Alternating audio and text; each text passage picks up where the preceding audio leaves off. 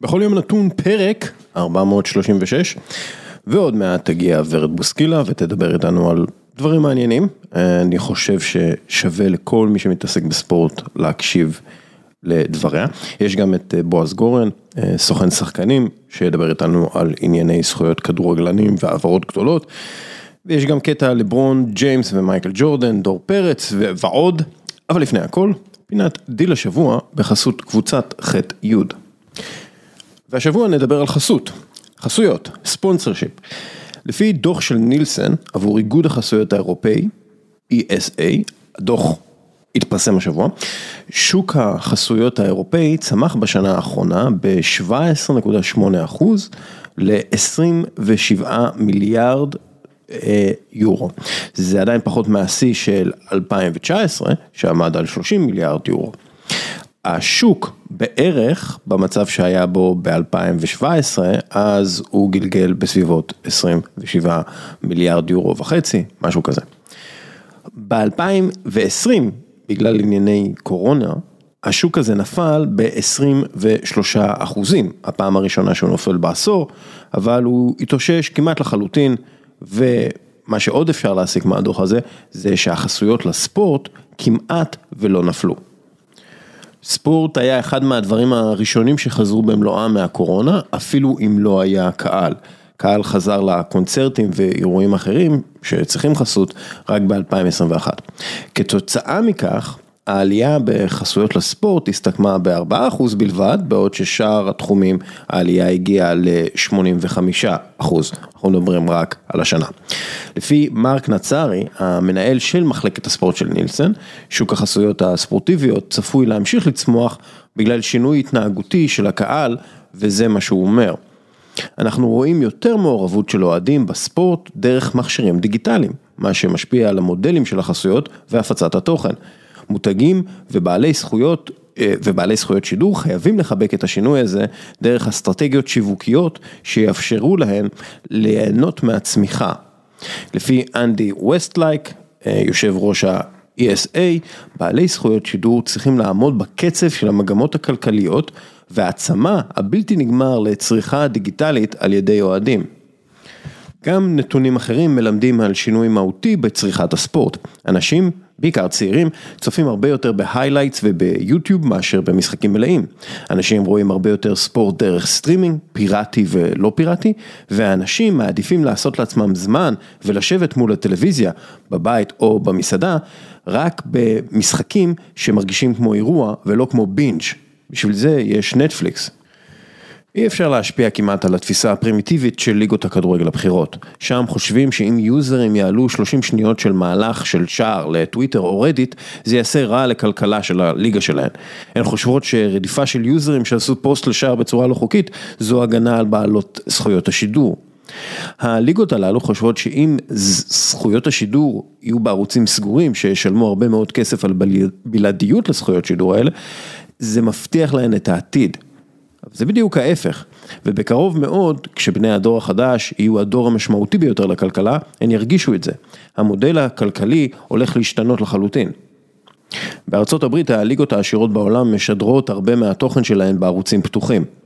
הן גם מאפשרות שימוש הוגן של התכנים שלהן ברשתות החברתיות. הן מרוויחות לא מעט מזכויות שידור, בעיקר בגלל שהן מאפשרות צפייה בחינם במוצר שלהן. הן מאפשרות לאנשים להפיץ את התוכן של בעלות הזכויות. אנשים רגילים, כן? כי זה השיווק הכי טוב מבחינתן. וזה לא רק משתלם מבחינת זכויות השידור, זה הולך להשתלם הרבה יותר בזכויות חסויות העתיד. חברות ישלמו הרבה מאוד כסף כדי להופיע בשידורים פתוחים ובמיליוני שעות של highlights ברשתות החברתיות. צריך להבין את זה. במנהלת ליגת העל בישראל, זו שאחראית לשיווק הליגה הישראלית, חיים עדיין בעידן הקודם, כמו רוב הכדורגל. הם חושבים שהם מגנים על המותג כשהם לא מאפשרים את הפצתו, כשהם כולאים אותו בתוך ערוצים בתשלום, כשהם לא מתעקשים על שידוריו בסטרימינג ובדיגיטל.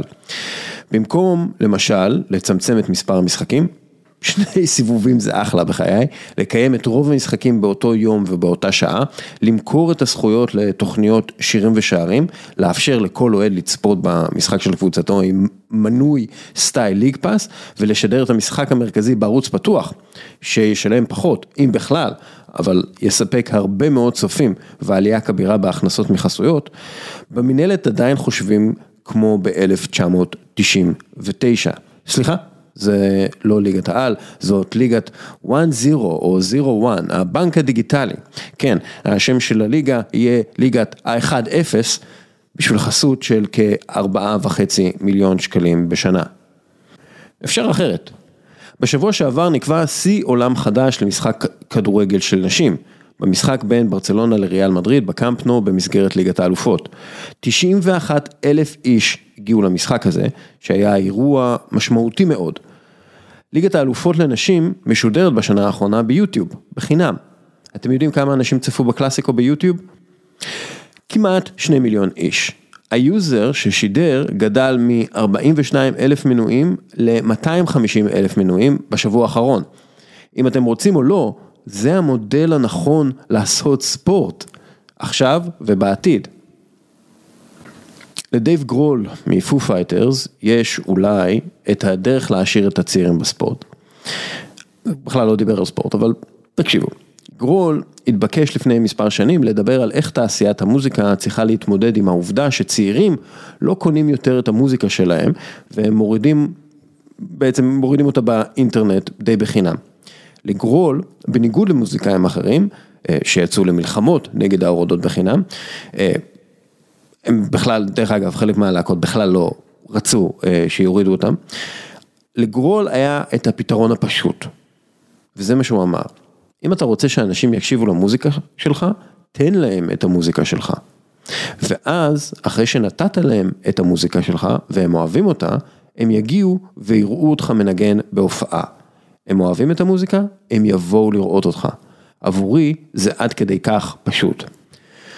הספורט צריך לחשוב כמו גרול, במקום להילחם בסטרימינג הלא חוקי, מלחמה כמעט בלתי אפשרית, כאשר יש מיליארדי אנשים ברחבי העולם שיכולים לעלות שידור ל live של המוצר דרך אפליקציות פשוטות.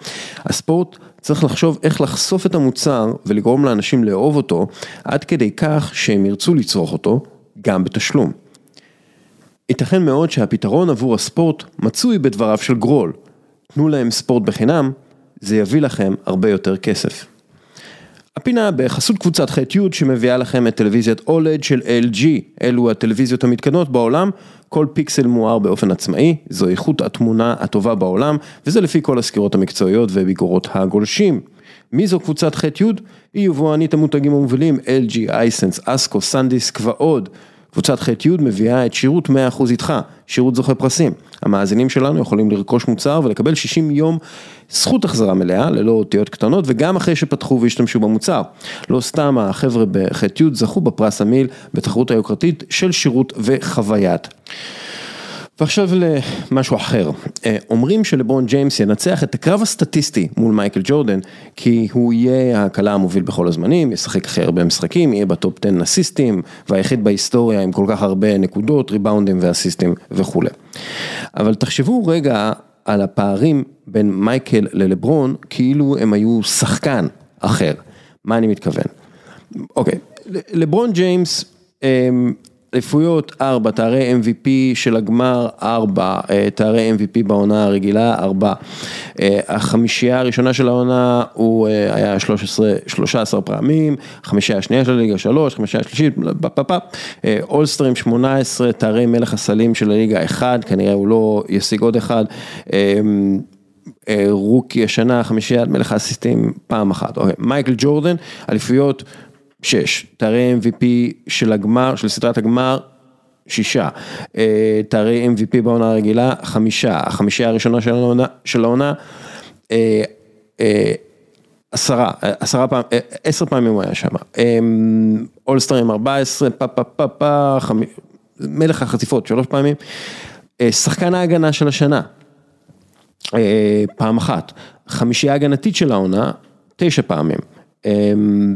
בקיצר, אני ממשיך, מלך החטיפות, שחייה בתחרות האדמות. אחר כך יהיה לכם את זה מסודר בפייסבוק. בכל מקרה, הפער בין מייקל ג'ורדן ללברון ג'יימס הוא שחקן שזכה בשתי אליפויות, כ-MVP של, של סדרות הגמר, אוקיי? לא סתם זכה. זה שחקן שזכה בתואר ה-MVP של העונה הרגילה, היה שחקן ההגנה של השנה, היה בחמישייה הגנתית ארבע פעמים, היה מלך החטיפות שלוש פעמים וזכה במלך הסלים תשע פעמים. אה, וגם זכה בתחרות ההטבעות פעמיים. זה שחקן טוב יותר, סטטיסטית, מאגדות כגון ג'רי ווסט, צ'ארלס ברקלי, אלן אייברסון, ג'יימס הארדן, בקיצור. זה שחקן שבטוח יזכה במקום ב Hall of Fame. זה הפער בין MJ ללברון, שחקן ב Hall of Fame. האם לברון יכול לצמצם פערים? הוא יצטרך לזכות באליפויות כשחקן מרכזי, הוא יצטרך לזכות בתואר מלך הסלים, הוא יצטרך להיכנס לחמישיית ההגנה ארבע פעמים, להיות מלך החטיפות לפחות פעם אחת, זה כנראה לא יקרה. אגב, מייקל ג'ורדן בגיל 40 הוביל את וושינגטון וויזארדס ליותר ניצחונות מאשר לברון ג'יימס את לוס אנג'לס בגיל 37. ג'ורדן לא שיחק בוושינגטון עם Hall of Fame רים, אוקיי? כמו לברון בלייקרס, הוא שיחק עם כל מיני קוואמי בראון וחואן דיקסון וכאלה. באמת שאין ויכוח, מייקל ג'ורדן גדול יותר מלברון ג'יימס, גם סטטיסטית. טוב, ואחרי כל זה אנחנו עוברים לוורד בוסקילה.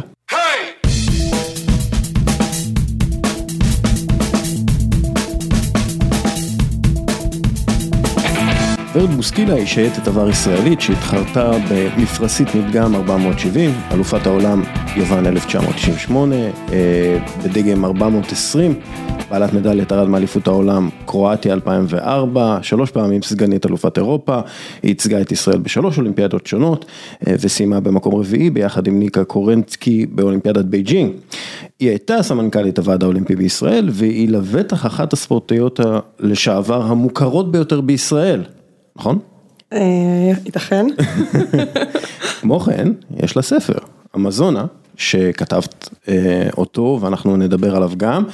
שורה מהספר שאני חושב שמסכמת אותו היטב, ואולי גם מספרת את הסיפור הלא קל שלך בספורט.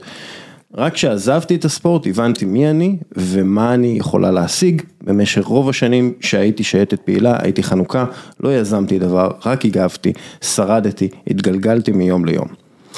ורד בוסקילה, אהלן. היי. בוקר טוב. אני רוצה להתחיל עם שאלה שאני שואל את כולם. מה זו מנהיגות עבורך? וואליה. נראה לי בהקשר שלי האישי, אנשים שגורמים לי לרצות להיות יותר טובה, להתאמץ אולי אפילו קצת. בקטע טוב, אני חושבת שכשיש אנשים בחיים שלי שגורמים לי להתאמץ, להיות יותר חדה, להיות, זה כאלה שאני יכולה ללכת אחריהם, שיכולים להוביל אותי, ובעיניי זו מנהיגות. היה... התכוננת לתשובה ארוכה יותר? לא, לא, זה... מה מעניין? הרבה פעמים כשאנחנו שואלים את השאלה הזאתי, אז הבן אדם חושב על עצמו, מה הופך אותו למנהיג. את דווקא דיברת על... מה עבורי יכול, כן, מה עובד... את רואה את עצמך כמנהיגה?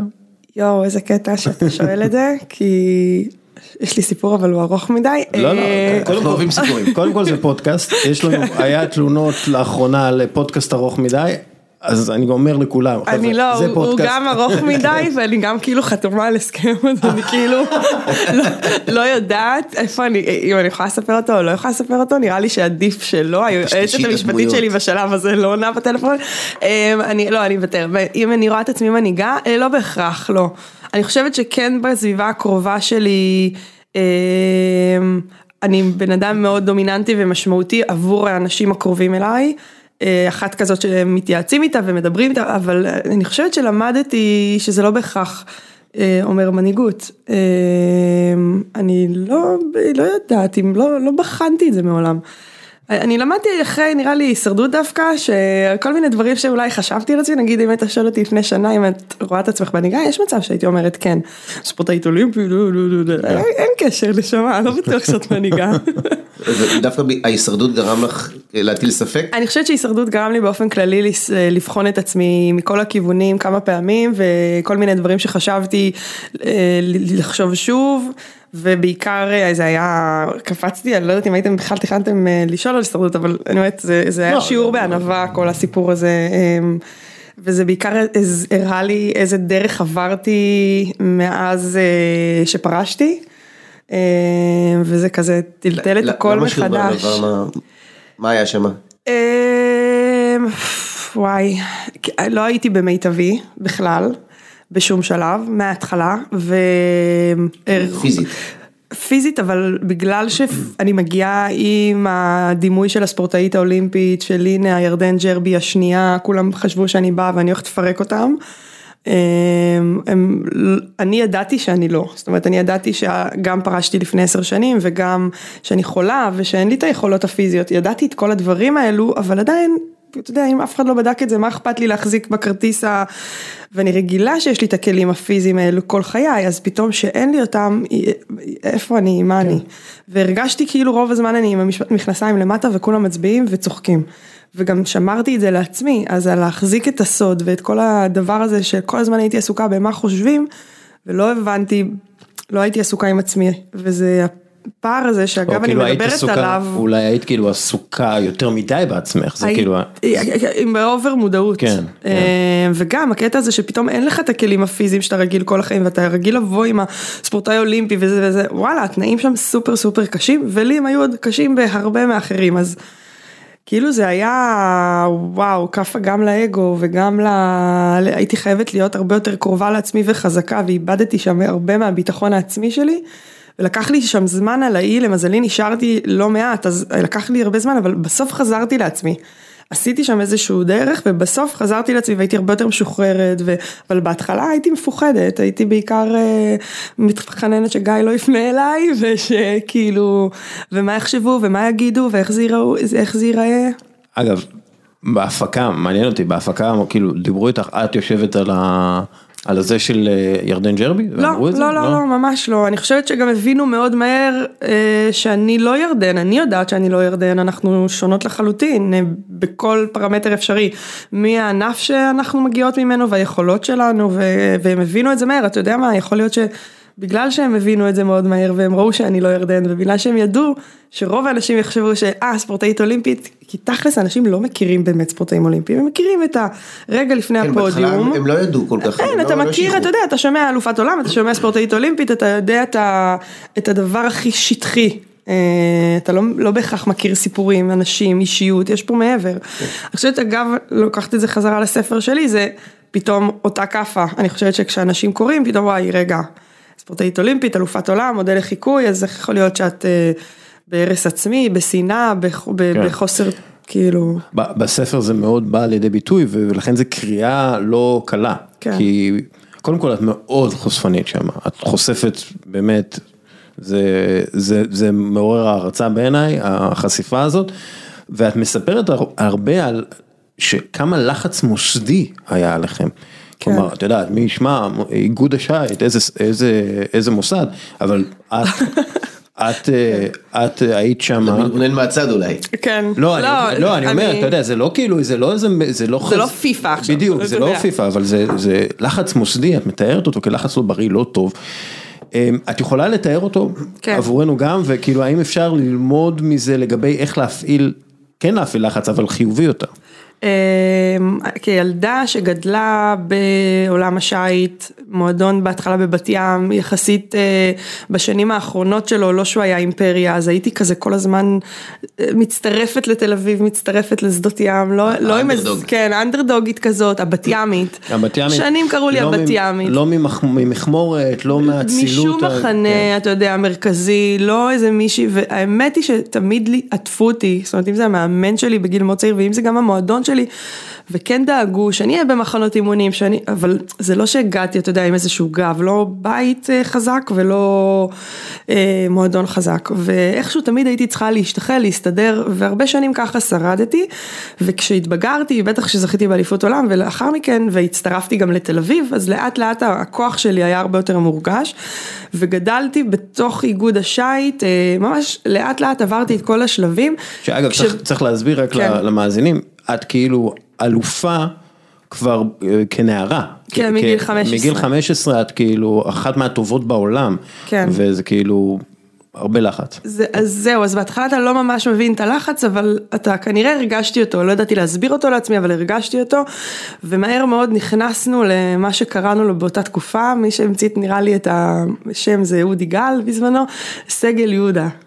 יהודה מעיין, יושב ראש איגוד השייט, הוא היה, היה לו את הכישרון, אגב, יכולת מדהימה כמנהל בספורט לסמן אנשים ולדחוף אותם. כן. יש לזה גם מחירים אחרים שאני גם לא מסתירה אותם, אבל היה סגל יהודה, אם נכנסת לסגל יהודה ידעת שאתה יכול לקבל הכל, תמיכה וציוד ו- ולא חסר עוד תחרויות ואתה מסודר, ושנים הייתי בסגל יהודה וככל שהצלחנו, אז ה... הכניסו אותנו יותר ויותר לבועה, שאנחנו ממש... אין דבר כזה, לא הייתה אפילו מחשבה ל, לדבר עם אנשים אחרים על קשיים, אה, כל מה שקורה קורה בתוך הצוות, אם זה ביני לבין השותפה, ביני לבין המאמן, מקסימום היושב ראש. נכון שכשהיינו כבר ספורטאיות אולימפיות, אז יש לך את הוועד האולימפי וסגל, וכבר אתה צריך לתת פה דין וחשבון לאנשים אחרים, אבל יהודה, כי הוא היה מאוד מאוד חזק גם פוליטית, ידע תמיד לנהל את כל הדבר הזה בשבילנו. מה שהיום אני מסתכלת עליו, איזושהי הפרדה מהמקום של לשלוט בנו. זאת אומרת, זה היה חיבוק דוב שהלך והתהדק. אה, מצד אחד קיבלנו הרבה, מצד שני, היינו מאוד מבודדות. ורק אחרי הכישלון המאוד חריף שלנו באתונה 2004, פתאום, גם כספורטאיות אולימפיות, ופתאום התחלנו להיחשף לאנשי מקצוע של הוועד האולימפי, אני זוכרת את עמרית ינילוב שפתאום אה, התקרבה אלינו, שהייתה עם גל פרידמן לפני. אה, והיינו צעירות, הייתי, אני הייתי בת 20, ניקה הייתה כן. בת 21, זה מה שהכרנו, ורק בשנות ה-20 שלנו התחלנו להיעזר באנשים אחרים וטיפה, כאילו מישהו לקח סיכה והתחיל לעשות חורים קטנים בבועה הזאת. כן, ואגב הלחץ בא לידי ביטוי. אה, אני רק אזכיר, כשאת כתבת הרי על בעיות האכילה שלך, כן. ורק אה, כדי להבין, לחץ על ספורטאי בכל מה שקשור למשקל ולאחוזי שומן וכולי. אה, עומר פרץ שהבן של ויקי אה, הוא היה בשטרסבורג באקדמיה לא רצה להיות שם והיה שם איזה בעיה שהוא לא יכול לשחק וכולי. הוא הגיע לנבחרת, לנבחרת ישראל, נבחרת הנוער או משהו כזה, אה, טיפה שמנמן יותר מהרגיל כי הוא לא היה בכושר משחק. והמאמן בזמנו, זאביק זלצר, לא, שוב, מאמן באמת הכי מכיל, הכי אוהב וזה, הוא אמר לו, תקשיב, אתה צריך לרדת במשקל. וזה היה טריגר כל כך אה, משמעותי עבור עומר פרץ, שהוא התחיל, הוא פיתח אה, בולמיה. אה, אני חושב שזה משהו שהוא סיפר וזה, וכלומר זה לא, אני לא כן, פה, אני לא חושף אותו, מה שהוא סיפר, גם סיפר לי, הוא היה בלחץ, בגלל שהוא ספורטאי על ומאוד הוא היה בלחץ כל כך אה, חזק, שהנגיעה הקטנה הזאת של, של זאביק זלצר, ששוב, באמת, הוא מאמן הכי טוב לנוער שיש, בן אדם הכי טוב, רגיש, מאוד רגיש, מאוד זה, הדבר הזה זה, ממש פיצח, פיצח, פיצח, אה, פצע את, אה, פיצח ופצע את פרץ, ולך, אמרו כל הזמן ש... שאת שמנה, שאת צריכה להרזות, וכאילו לא ב... בעדינות, בלחץ מסיבי, יומי, כאילו זה. בעיניי כשקראתי את זה אמרתי, זה מדהים כאילו שלא, היית במקום הרבה יותר גרוע. כאילו, ובכלל היה לך מערכת יחסים מאוד בעייתית עם המאמן, אם, כאילו כן. גם עם זה אפשר. אה. אני חושבת שבאופן, כשסיפרת עכשיו את הסיפור הזה, אז הדבר הראשון שעולה לי באופן אינטואטיבי ו- וחולה, הייתי אומרת, זה, אתה יודע, לא כל אחד בנוי לזה. כן. המבנה האישיותי, אולי לא כל אחד בנוי לעמוד בלחצים האלו, ואני חושבת שזה מה שרוב האנשים חושבים, ויש פה טעות חמורה. אמ, אני רוצה דווקא עם הסוף להתחיל של המתחרות שלי, שהן עד היום חברות שלי, אם זה הבריטית שהיא מדליסטית אולימפית כמה וכמה פעמים וההולנדית, מעולם לא שקלו אותם המאמנים האישיים שלהם, בטח לא ליד כולם, ובטח לא ניהלו איתם שיחות מהסוג הזה. ההנחה הברורה היא כשאת ספורטאית, היא שאת צריכה להיות בכושר, גם פיזי, גם מנטלי, גם להיות במידות מסוימות, זו דרישה שהיא לגיטימית, הגוף שלנו הוא הכלי שלנו, אנחנו יודעות כשייטות שהסירה בתנאים מסוימים נוסעת הכי מהר כשאת, כשהצוות שוקל 120 קילו למשל, בסביבות. נכון שזה לא מדעי, נכון שזה לא קטגוריית משקל כמו בג'ודו, שאם אתה לא אז אתה לא כן. מתחרה, אבל זה איזושהי הנחה שהיא חלק מה, אתה צריך מפרשים מסוימים, סירה מסוימת, טכניקה מסוימת. הדיבור על זה הוא, הוא במקום. כן, הדיבור על זה הוא במקום והוא לגיטימי. אני חושבת שאצלי ההפרעות אכילה התפתחו. ממקום, היום אני מבינה, אחרי ש- שנים של פסיכולוג, טיפול פסיכולוגי, שזה בכלל היה לשמור על עצמי.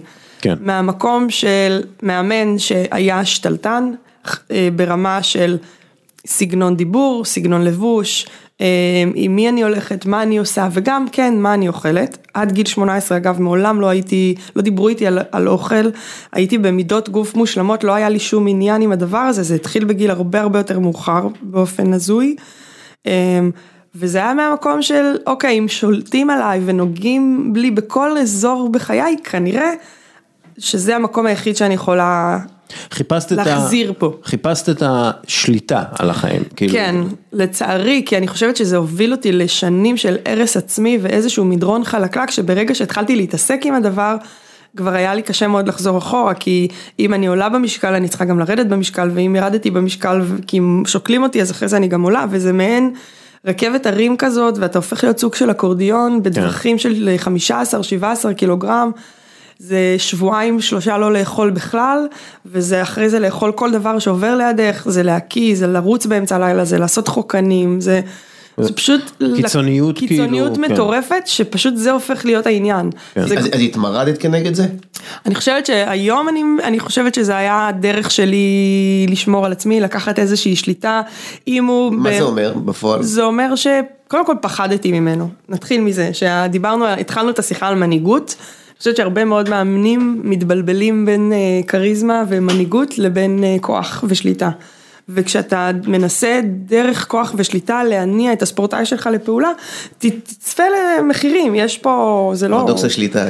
בדיוק, זה פה, שבוע... אני לא מכירה שבוע את ה- שעבר. את לא, לא, המונח שבוע, שבוע, המדעי, שעבר, אבל... שבוע שעבר לא, שבוע שעבר ממש כאילו היה שיח על זה, על, על אוקיי. כאילו, עם, עם פרופסור, לא סתם. אז, אז יש, יש גיבוי יש- למה שאני אומרת יש עכשיו? גיבוי סבבה, אקדמי, כן. כי- מי שרוצה לשלוט יותר מדי בסוף מאבד שליטה. הבנתי. אז זה פרדוקס השליטה. אז הבנתי, אוקיי. הוא ניסה לשלוט בך יותר מדי, ואת כתוצאה מזה התמרדת. כן. ואז הוא- הוא לא הצליח לשלוט בזה. נכון, ואז הגענו בסוף למקומות כאלה של גם אני רואה אותו, האיש שגידל אותי וטיפח אותי ונתן לי את כל הכלים, וכל כך רצה בהצלחה שלי, מתוסכל ממני ו- ו- ו- ולא יודע כבר איך להתמודד איתי, ואני כועסת על עצמי ומרגישה מאוד אשמה.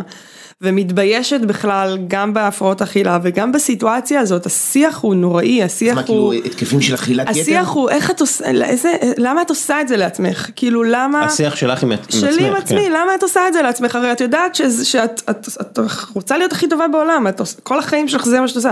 למה להתעסק, כי אתה שונא את עצמך על הסיטואציה הזאת בכלל. וזה היה נטו איזשהו, אה, איזושהי צורת ביטוי, הדרך היח- היחידה שכנראה יכולתי לדבר איתו, או להתמודד איתו. שהיא מה? שהיא להתעסק עם המשקל שלי, זה לעלות ולרדת במשקל, זה, זה לה- להגיב משם, כי בסופו של דבר כשהוא היה צורח עליי ליד כולם, או קורא לי, אפשר לקלל בפודקאסט? בטח, או ואני- קורא לי זונה, כי הלכתי עם בחור ליד כולם, אז לא הייתי מגיב, לא הגבתי, לא אמרתי לו, שומע? אל תדבר אליי ככה, נשמה, זה לא, זה לא שלך עם מי אני הולכת ומה אני, אל תדבר אליי ככה, אל תתייחס אליי, לא ידעתי לשים את הגבול הזה, ובגלל שלא ידעתי לשים את הגבול, אז זה כאילו פשוט וגם, חזר אליי. אפרופו, הוא שלט גם על מערכות היחסים, הוא כאילו רצה לשלוט, לשלוט, והאמת היא כשאני קראתי את זה אצלך, אז כאילו חשבתי, את אמרת כאילו, כתבת שהסתפקת בסטוצים ולא היית ערה לכך ולא היית ערה בכלל לערך האמיתי שלך בעיני אחרים, כי לא חיפשת בכלל מישהו שיעריך אותך, את לא חיפשת זוגיות אוהבת ותומכת. השאלה פה, את יודעת, כאילו, אם באמת היה לך אה, זוגיות, באותו זמן וזוגיות תומכת ואוהבת וכולי, האם זה היה כאילו נראה אחרת כל הדבר הזה? אני חושבת שאני הייתי בתוך הזוגיות נראית אחרת, כי הדבר שהיה מאוד ברור וחזק בחיים שלי זה הדמות הספורטיבית שלי. אני כספורטאית, ופחות אני כנערה ואישה. אני פשוט חושבת שלא... לא הייתה לי את ההתפתחות ה... אולי הנורמטיבית, אני לא יודעת אם נורמטיבית, כאילו אני לא, לא בקטע שיפוטי, אלא אני מבינה היום שפשוט היו לי עיכובים בהתפתחות שלי כנערה ואישה, כן. באופן שאני רואה את עצמי, באופן שאני חושבת שכאילו הדימו, הביטחון העצמי שלי, התחושת המסוגלות לא הספורטיבית, אלא היא בתוך אה, מערכות יחסים עם גברים, לא הייתה לי שום פניות רגשית לזה. ואני זוכרת גם שהיה לי את החבר הראשון המשמעותי, עדיין הייתי בסך הכל אחרי האולימפיאדה הראשונה שלי, אה, בחורה בת 21, לא... הייתי, אתה יודע, התנהלתי קצת כאילו המאמן שלי מסתכל עליי כל הזמן. כן. גם בתוך הקשר איתו, זאת אומרת, אז, אז אני חושבת שפשוט אה, עד שלא סיימתי לחלוטין עם הספורט, לא התפניתי ל... לדבר הזה שנקרא נשיות אצלי. אוקיי, אה, פערים גדולים כאילו בהתפתחות בזמן.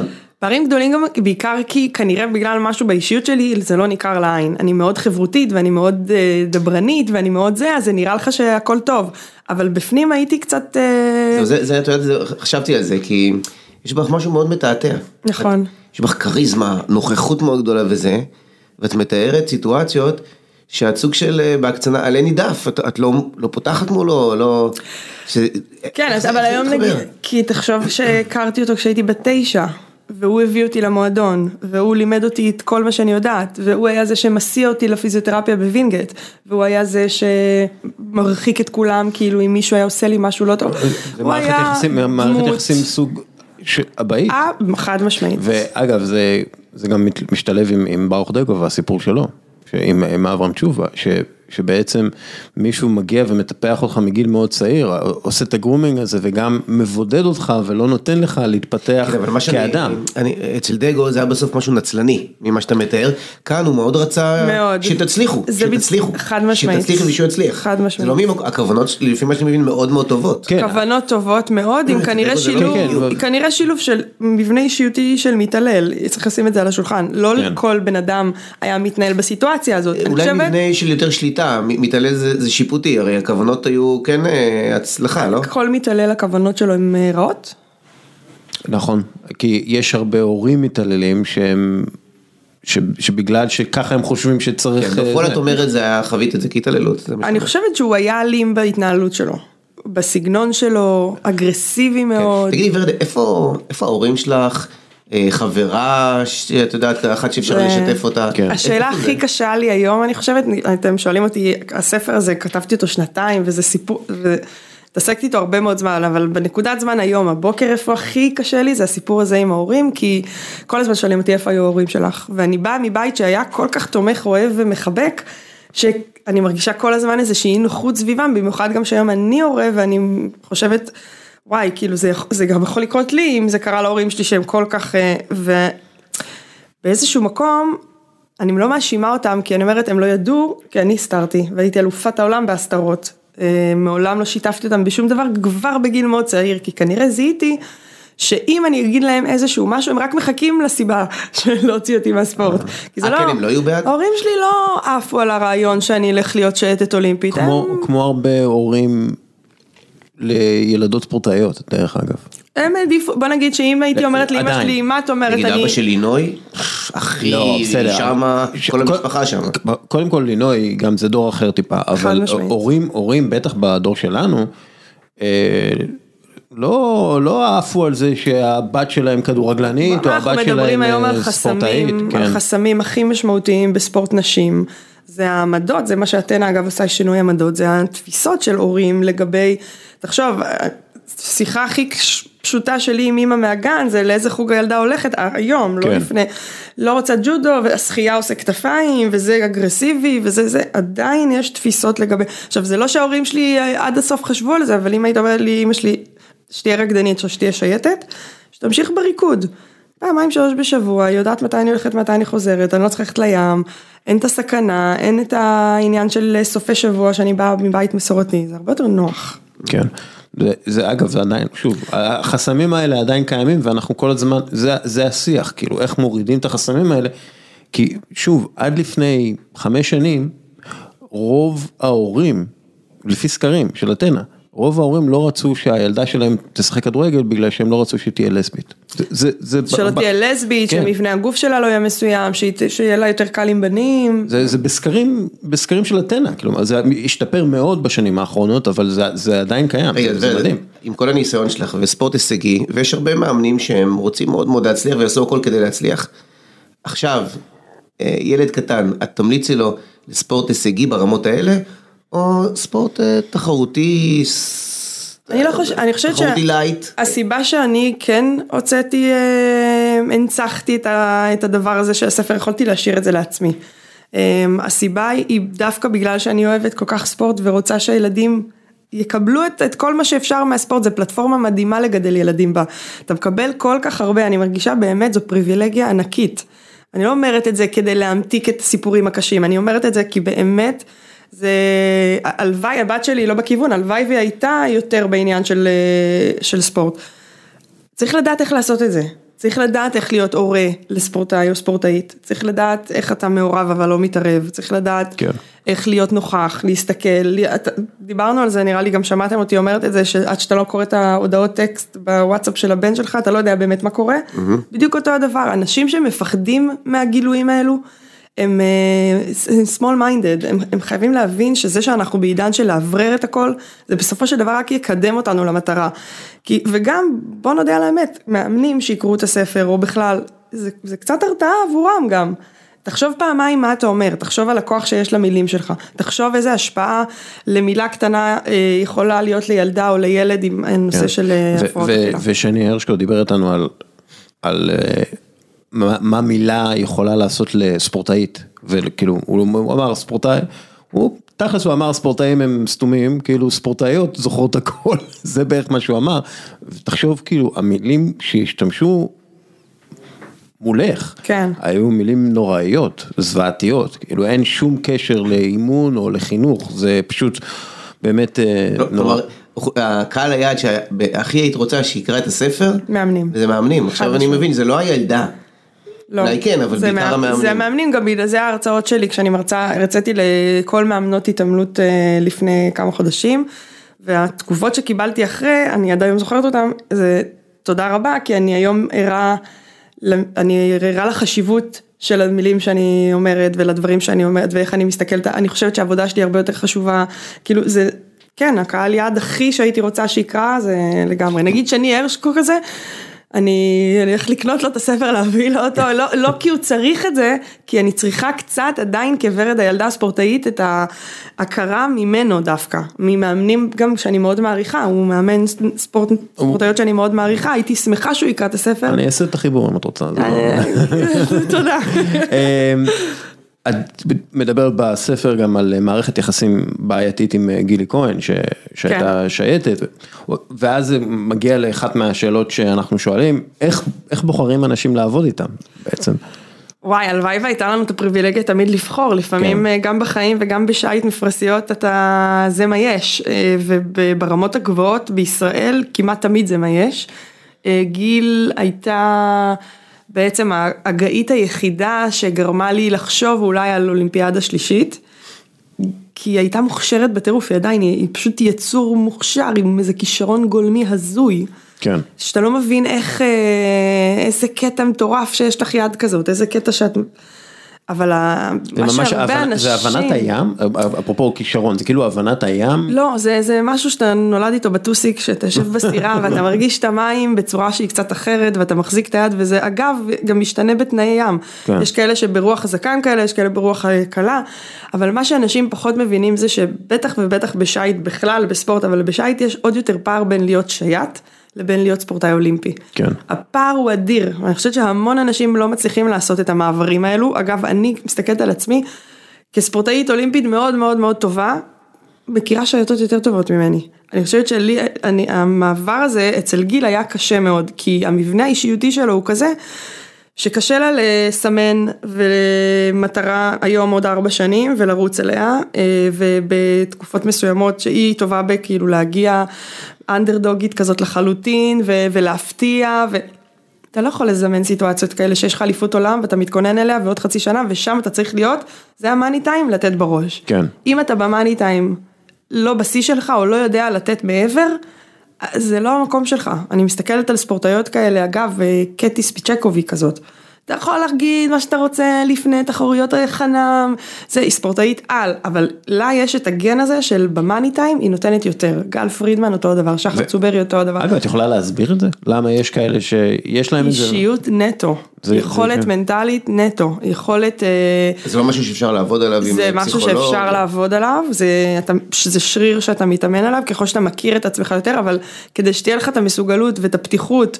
להיחשף בצורה כזאת ו- ולעבוד על המקומות האלה ולהיות באינטימיות עם הצוות שסביבך ולהשתפר בדבר, אז אתה תשתפר יותר. אז זה מזכיר לי שקראתי איזה סיפור על לארי ברד השבוע, אני, ש, שהוא מגיע לאחד מהשחקנים הצעירים של לוס אנג'לס לייקרס בסדרת גמר, והוא עצמו היה לו סדרת גמר גרועה, והוא פשוט הגיע לשחקן הזה וזיהה שהוא, יש לו, לארי ברד היה קילר, רצחן אמיתי, והוא זיהה איזה חוסר ביטחון כזה בשחקן, והוא אומר השחקן, זה, אני זוכר, אני חושב שזה היה קופר, הוא אומר, הוא פשוט השמיד אותי, הוא כאילו חזר ואמר לי דברים שהוא הולך לעשות לי ופשוט לא, לא ידעתי על איזה אדמה אני עומד, כאילו ברמה הזאת, עכשיו תחשיב, זה שחקן NBA, מגיע אחד מהכישרונים ביותר ש, שיכולים להיות בדורו, כן, הוא כבר validated, הוא שחקן טוב באלופה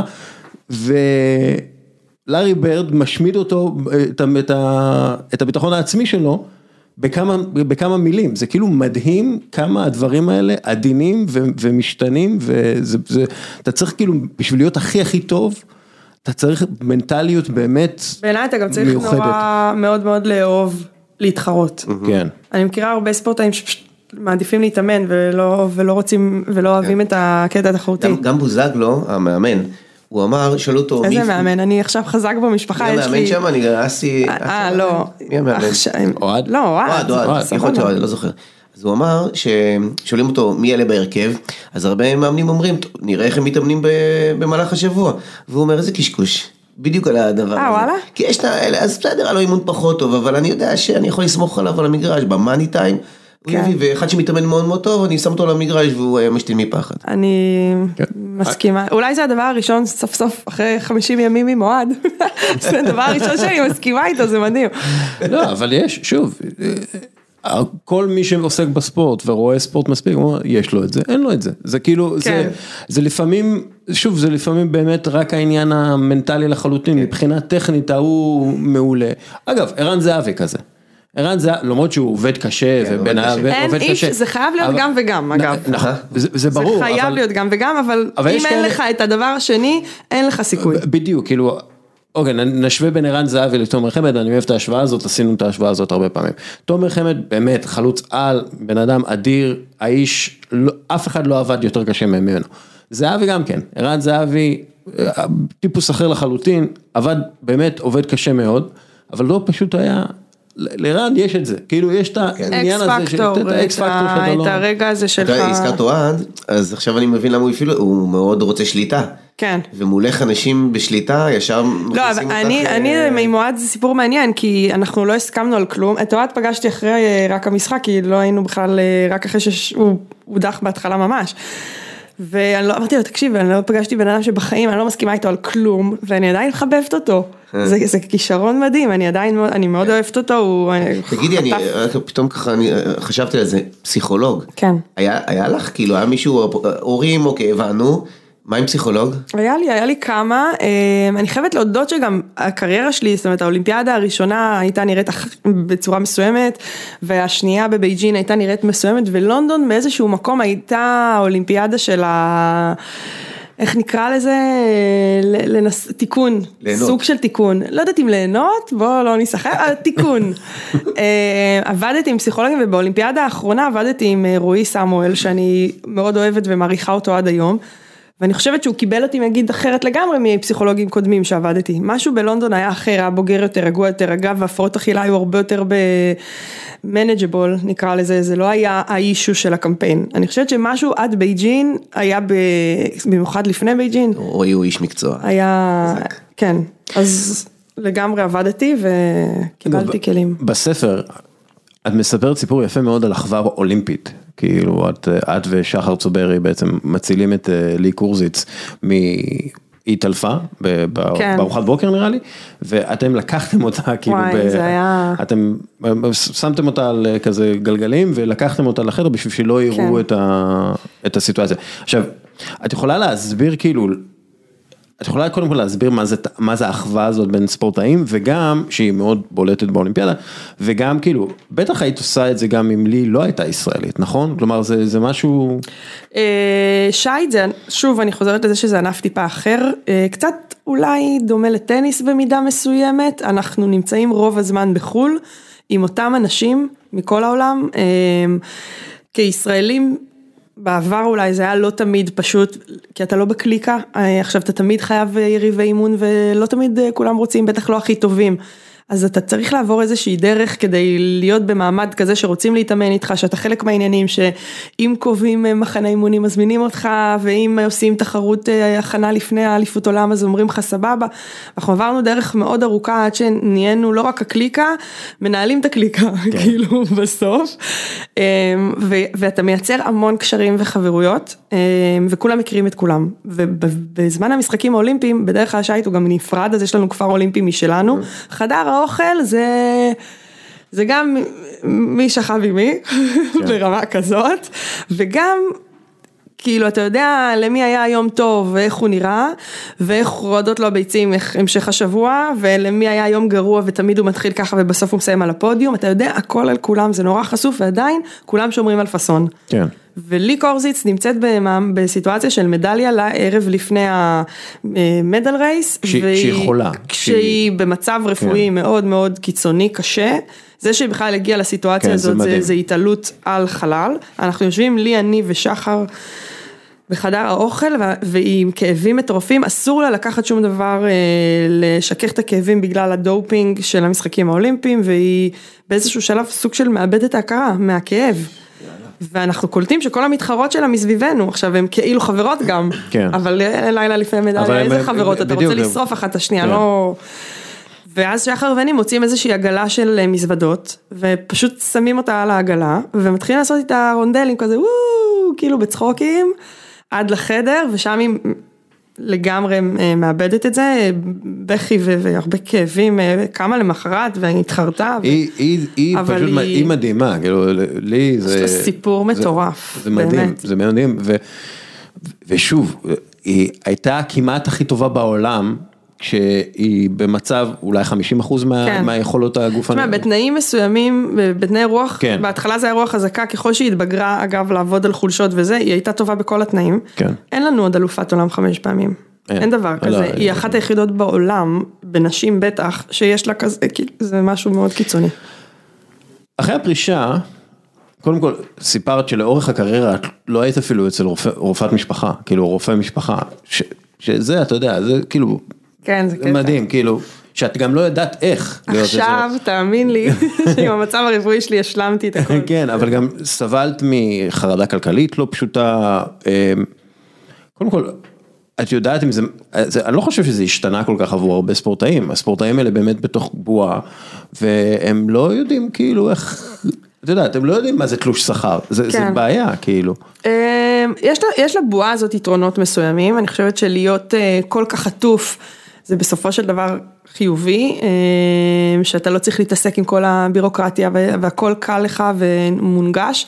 חשוב להבין את הפער בין להיות ספורטאי אולימפי בסגל אולימפי, לפני אולימפיאדה, אחרי אולימפיאדה, אבל לבין להיות ספורטאי בדרך. אתה יכול להיות גם בגיל 17-18 מאוד מאוד טוב ועדיין לא מקבל את המעטפת הזאת. יש סגל זהב, בדיוק, לא סגל זהב. ושם לא הפערים הם מטורפים כלכלית. אה, מעטפת מקצועית וכולי, אז כשאנחנו כבר כן ספורטאים אולימפיים, וואלה, אנחנו נמצאים במקום מאוד מאוד טוב, גם כלכלית היום, אה, כן. כי המלגות הן מאוד גבוהות וזה, אנשים לא כל כך מבינים את זה, מה שקורה בעולם זה שונה לגמרי ממה שהוועד האולימפי בישראל נותן, אבל... מה זה אומר? כשאתה ספורטאי אולימפי, סתם אני עכשיו נותנת קיצוני, אמריקאי, הוועד האולימפי אתה פוגש אותו פעם בארבע שנים, ואם אתה זוכה במדליה, אתה מגיע לבית הנשיא, לוחצים לך את היד, ובזה זה נגמר. בישראל? אה, בישראל, גם באנגליה וגם בהולנד, ויש עוד מדינות, הוועד האולימפי באמת יותר קרוב, אבל עדיין המלגות שאנחנו משלמים הן מאוד גבוהות, כן. אה, המעטפת המקצועית, המעטפת הרפואית, אתה... כשאתה בטופ. כשאתה בתוך הסגל כן. האולימפי אין דברים כאלו, אבל להגיע לשם זה הרבה מאוד משפחה. משפחה ומזל. אגב, באיטליה, כן, אמ, אחד מהדברים שעושים שם, באיטליה, בשביל בעצם גם סוג של להכין את הספורטאים לשנים אחרי, הם נכנסים לתוך מערכות. אה, כמו המיליטריה, כמו הצבא, הצבא, כמו המשטרה, כמו, ואז הם ספורטאים של המשטרה, ו, או או מכבי אש וכולי. כן.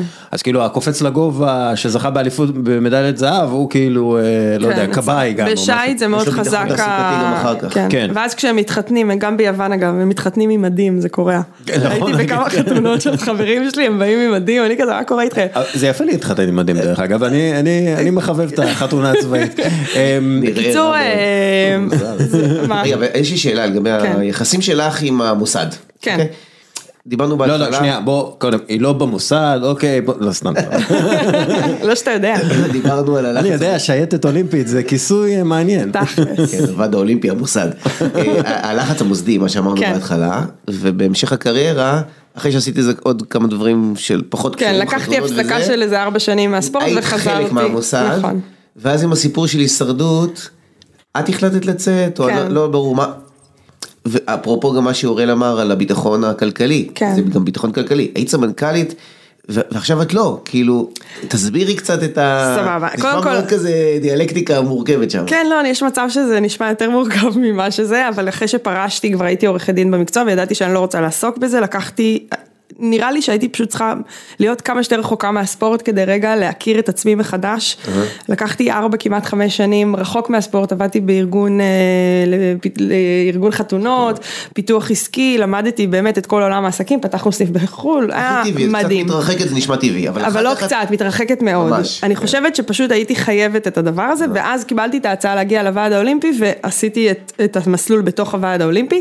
באיזשהו שלב התחלתי להרגיש שאני ממצה, שאני רוצ... עדיין יש בי את הרעב לראות מה קורה בחוץ, והיום אני נמצאת, וזה היה מבחירה, הישרדות היה סוג של... אה, האופן, הדרך שיצאתי, זאת אומרת, לפני שהלכתי להישרדות כבר ידעתי שאני לא ממשיכה בוועד האולימפי. זה לא היה הפוך. זה לא נסעתי להישרדות, חזרתי ואז... הודעתי להם שאני נוסעת להישרדות ובאותה נשימה גם שזה סוף הדרך שלנו, כשחזרתי מהישרדות, כן הייתה את טוקיו והיה מאוד חשוב שאני אעזור וניהלתי בעצם את כל הצד של טוקיו פה בארץ. ואז אה, היום אני חושבת שאני באיזושהי נקודה שאני רוצה אה, לחבר את העולמות, אני כבר לא צריכה לברוח מהספורט, אני, זה חלק ממני, אני אוהבת את החלק הזה, מצד שני אני לא מעוניינת שהקריירה המקצועית שלי תהיה נכון להיום בעולמות של ניהול ספורט, אני, משהו ב-DNA שלי ובמבנה שלי צריך איזשהו קצב אחר, דינמיקה אחרת, אה, אם הייתי מחליטה להישאר בספורט זה היה רק בוועד האולימפי. בכלל דינמיקה אחרת, מה הכוונה? יותר רגוע, יותר אקשן. אה, כי בוועד אולימפי וזה יש המון אקשן, תחרויות וכו'. לספורטאים. כן, אבל המעטפת... אה, אני, אני חושב שזה יכול להיות קשה, דרך אגב זה קורה להרבה שחקנים לשעבר או ספורטאים לשעבר, שהם לא יכולים להישאר קרובים לספורט כי הם עדיין רוצים להיות ספורטאים בעצמם. אני לא רוצה להיות ספורטאית בעצמי, להפך, אני מאוד נהנית מזה שאני כבר לא ספורטאית, גם יש בי איזשהו משהו כל הזמן שאומר, גם בהרצאות שלי, מיציתי את הלדבר על מה היה, כן. ואת ה, את העבר שלי, זה חלק מאוד גדול ממי שאני, כל נושא המוגנות הפך להיות סוג של דופק שני שלי, גיליתי המון על עצמי בזמן שהייתי בוועד האולימפי, אבל גם גיליתי מה אני כן רוצה לעשות בספורט ומה פחות. אם כבר להיות בעולם הספורט היום זה לקדם את כל הנושא של מוגנות. אגב, דיברת על ההורים, הדבר שהכי עכשיו בוער בי לעשות איזשהו קמפיין להורים של בואו, אל תגידו לא ידעתי, לא שמעתי, לא, הנה, זה מה שקורה, ובואו נעשה איזשהו משהו, לתת להם כלים. אז כאילו, דיברת ביום שני על זה שבעצם לא כתבת את הספר בשביל לתקן דברים בספורט, אלא יותר בשבילך, אבל עולה מדברייך וגם מהדברים בספר, שאת כן רוצה לתקן דברים בספורט, כאילו מה, מה הדבר שאת הכי רוצה לתקן, חוץ מהעניין הזה של המוגנות, אבל כאילו, דבר שאפשר לתקן בספורט. וואו, יש מלא מלא מלא דברים, אה, גם דיברתם מקודם על העניין של החרדה הכלכלית, אני חושבת שצריך לעשות הבחנה, זה לא חרדה כלכלית קיומית, זה חרדה אה, שהיא מעמד הספורטאי האולימפי בישראל, אה, להיות ספורטאי אולימפי, אתה, זה, כמו שאמרתי זה פריבילגיה, מצד שני אתה אין לך מעמד של עובד מעביד עם הוועד האולימפי או עם האיגוד שלך, לא כמו כדורגל, כדורסל וכדומה, אנחנו יוצאים לחיים שאחרי. לא משנה איך נראתה הקריירה שלנו ואנחנו סוג של מתחילים מאפס, בגיל 30, 31, אחרי 20 שנה קריירה, לא פיצויי פיטורים, לא פנסיה, לא, אה, לא אה, שום דבר שדומה לזכויות סוציאליות, ואז בעצם אתה אמור, יש לך איזשהו פיגור מסוים ואתה אמור להמציא את עצמך מחדש וזה שלא שהרווחת עכשיו כמו שחקן כדורסל שיכול כן. לשים בצד. ואני חושבת שברגע ש, שאם נצליח לעשות איזשהו שינוי בעניין הזה, זה גם ייתן לנו מבחינה תרבותית, יקפיץ את המעמד של הספורטאי האולימפי וגם ייתן איזשהו שקט כלכלי אחר. אז זה דבר אחד, הדבר השני אמרת לא מוגנות אבל אני לא יכולה להתעלם מזה שזה הדבר הכי היום חשוב וחם והכרחי בעיניי, שאין שום חקיקה, אנחנו מדברים על מניעת הטרדות מיניות, יש חקיקה, כשאתה מדבר על מוגנות אין חקיקה, לא, אין לך מה לעשות, אם גם יש סיטואציה כזאת, אתה, ידיים שלך כבולות. אז הייתי מאוד רוצה לראות איזשהו שינוי בזה, להגיד לך שהיום אני הולכת להיות לוביסטית בכנסת, שתעשה את השינויים האלה ותוביל שינוי חקיקה, לא בטוח. כן. אמ, אני חושבת שיש לי כן איזושהי אחריות. אה, לשים את הדברים כמו שהם, לדבר, להעלות, בדיוק, לייצר שיח ציבורי, להעלות את המודעות. לא יודעת אם יש לי את המוטיבציה ואת ה passion עכשיו להיות זאתי שמובילה את הדבר. מה הייתה עוד השאלה? לא, לא, זה, בסדר, אוקיי, אנחנו עכשיו אה, לקראת הסוף, אז, אז אני שואל שאלות כאילו, quick fire מה שנקרא. פינג פונג. פינג פונג. שרז שכניק לא ישמע אותנו. רז, רז נשמה, רז חבר. לא, פינג פונג זה שאלה, לא, לא אני יודע, אני יודע, אבל אני אומר, רז נשמה, הוא לא... חד משמעית. הוא לא יכעס עליי גם אם הוא לוקח את הפורמט פינג פונג. אה, היינו ביחד בסן פרנסיסקו, אנחנו... הופה, זה נשמע מעניין, אה, נשמע שיש פה סיפור. עומרי כספי, לא זה. טוב, איך יודעים שעושים עבודה גרועה? איך יודעים שעושים עבודה גרועה, נכשלים, לא יודעת סתם. לא, אבל כאילו איך את יודעת שעשית משהו לא טוב? אתה יודע את זה בתוך כדי, אני בדרך כלל מנסה לזייף את זה שאף אחד אחר לא ישים לב, אבל אני יודעת מתי אני עושה עבודה לא טובה. fake it uh, till you make it. אה, דברים שאת לא מוכנה להתפשר עליהם. אה, הערכה. מה זאת אומרת? שמקום שאני לא יעריכו אותי או שאני ארגיש שאני בגלל הנסיבות לא מעריכה את עצמי אז אני לא אהיה שם. אוקיי. יש לי עוד משהו אבל סליחה. שוט, זה פודקאסט. הסתרה, הסתרה. אני חושבת שיש בי היום אפס טולרנס לשקר, להסתיר, לא להיות באמת עם עצמי. זה, אני חושבת שגם זה היה בסוף הספר, הוא לשים את הכל על השולחן והנה תראו, אחרי שנים שהסתרתי ולא זה, הכל בחוץ, כאילו אין יותר להסתיר. גם עצם כתיבה, דיברת על זה בערב עם שלומית, גם אמרת את זה, כתבתי בשבילי. כן. כשאני הקשבתי לזה אמרתי וואו, איזה כנות, כאילו, כן, כתבה אשכרה בשבילה. כן, זה היה באמת... אבל אה, זה לא לפעמים כנות קיצונית מדי, את לא לפעמים מוצאת עצמך שאולי לא הייתי צריכה להגיד את זה. חד משמעית, חצי מחיי. כאילו פייק זה קצת הפוך מפייק חצי מחיי, על הפנים. כן, אם הייתי עוצרת לחשוב לפני שאני מדברת, לפעמים היה יותר פשוט, הכנות שלי לפעמים עוברת... בצורה פוגענית או לא אמיתית או כאילו לא יכול להיות שאת אומרת באמת מה שאת חושבת. אז הצד השני צריך לשים לך גבולות. כן אבל לא תמיד יודעים. כן, אה, אה, לא אני לא, לוקח למקום של המאמן. כן. כאילו לשים גבולות לבת ימית הזאת. כן. כן. לא, שוב זה. סובב מסובב כזה. חד משמעית, אני גם מטעה.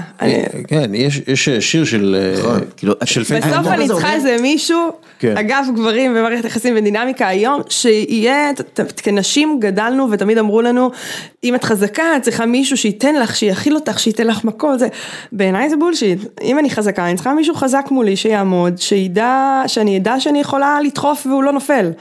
ושאני אדע שיש פה דין... אז שיכיל את העוצמות שלך, שלא יגיד לך, הלו הלו ורד. תרגי, לא, אני לא, שולט בך. לא, לא, אבל לפעמים, לא זה אני שולט בך, אבל לפעמים לבוא לבן אדם ולהגיד לו, שומעת, תירגעי, זה, זה בסדר. כי לפעמים אני צריכה ש... וואי וואי, אם אני אומר תירגעי לאשתי, לא תירגעי, תוך שנייה אני לא, נרצח. לא, אבל תירגעי זה נורא משפיל, אתה יודע, אבל לא, כאילו לשים גבול למישהו שחוצה את הגבול זה דבר שהוא בסופו של דבר בריא בתוך קשר. יש, יש, שאלה איך. יש את מייק פאטון שהוא מפייט נומור והוא אמר שיש אה, שיטה עדינה ליצירת אויבים, כאילו אתה, הכל מאוד בניואנסים, ואתה יכול לייצר אויבים בצורה מאוד עדינה, אגב אתה יכול לייצר אוהבים בצורה מאוד עדינה, אבל יש פה איזון שהוא קריטי לקיום יחסי, יחסים בני בני אדם.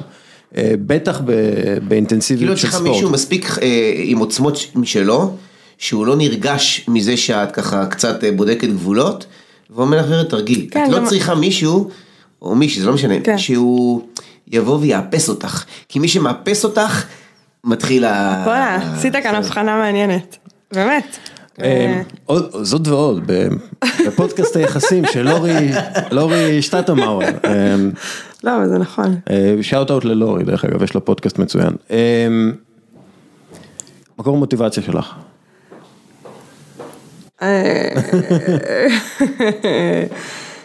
אני לא יודעת. אוקיי. אני לא יודעת. זה בסדר? אני לא חושבת לא שהיום הוא... אה, אז זה לא היה הישגי, רציתי להביא את ה... מה היה. המקור, את יודעת מה היה מקור המוטיבציה שלך בתור כשהייתי נערה? נערה, היום אני חושבת זה קצת אה, להראות להם שהבת ימית אה, המרוקאית הזאתי שקראתם לה פרחה והיא זה, נראה לכם מה זה. וזה לא בוער בך יותר? אה, לא, אוקיי. אני כאילו מש- מזמן כבר לא שם, אני חושבת ש... אגב, זה מקור מוטיבציה כאילו חזק מאוד. כן, זה אש. בתור נערה כן מאוד, גם אל תשכחו שאצלנו השופטים וכל האליטה היא מאוד אה, לבנה. אליטיסטית. מי? אה, אלמוג. נכון? אני בטוח שגם לינוי אשרם. אה, תמיד. הסתכלו עליי, גם השופטים בזה, תמיד מתנסים, תופסים תחת, היו עושים לי, היו, אגב היו בוחנים אותי. גם פתאום היה אומר, תגידי, את יודעת, אני זוכרת כל מיני שופטים כאלה, את יודעת בכלל מה התפקיד של הדבר הזה, כל מיני בסירה.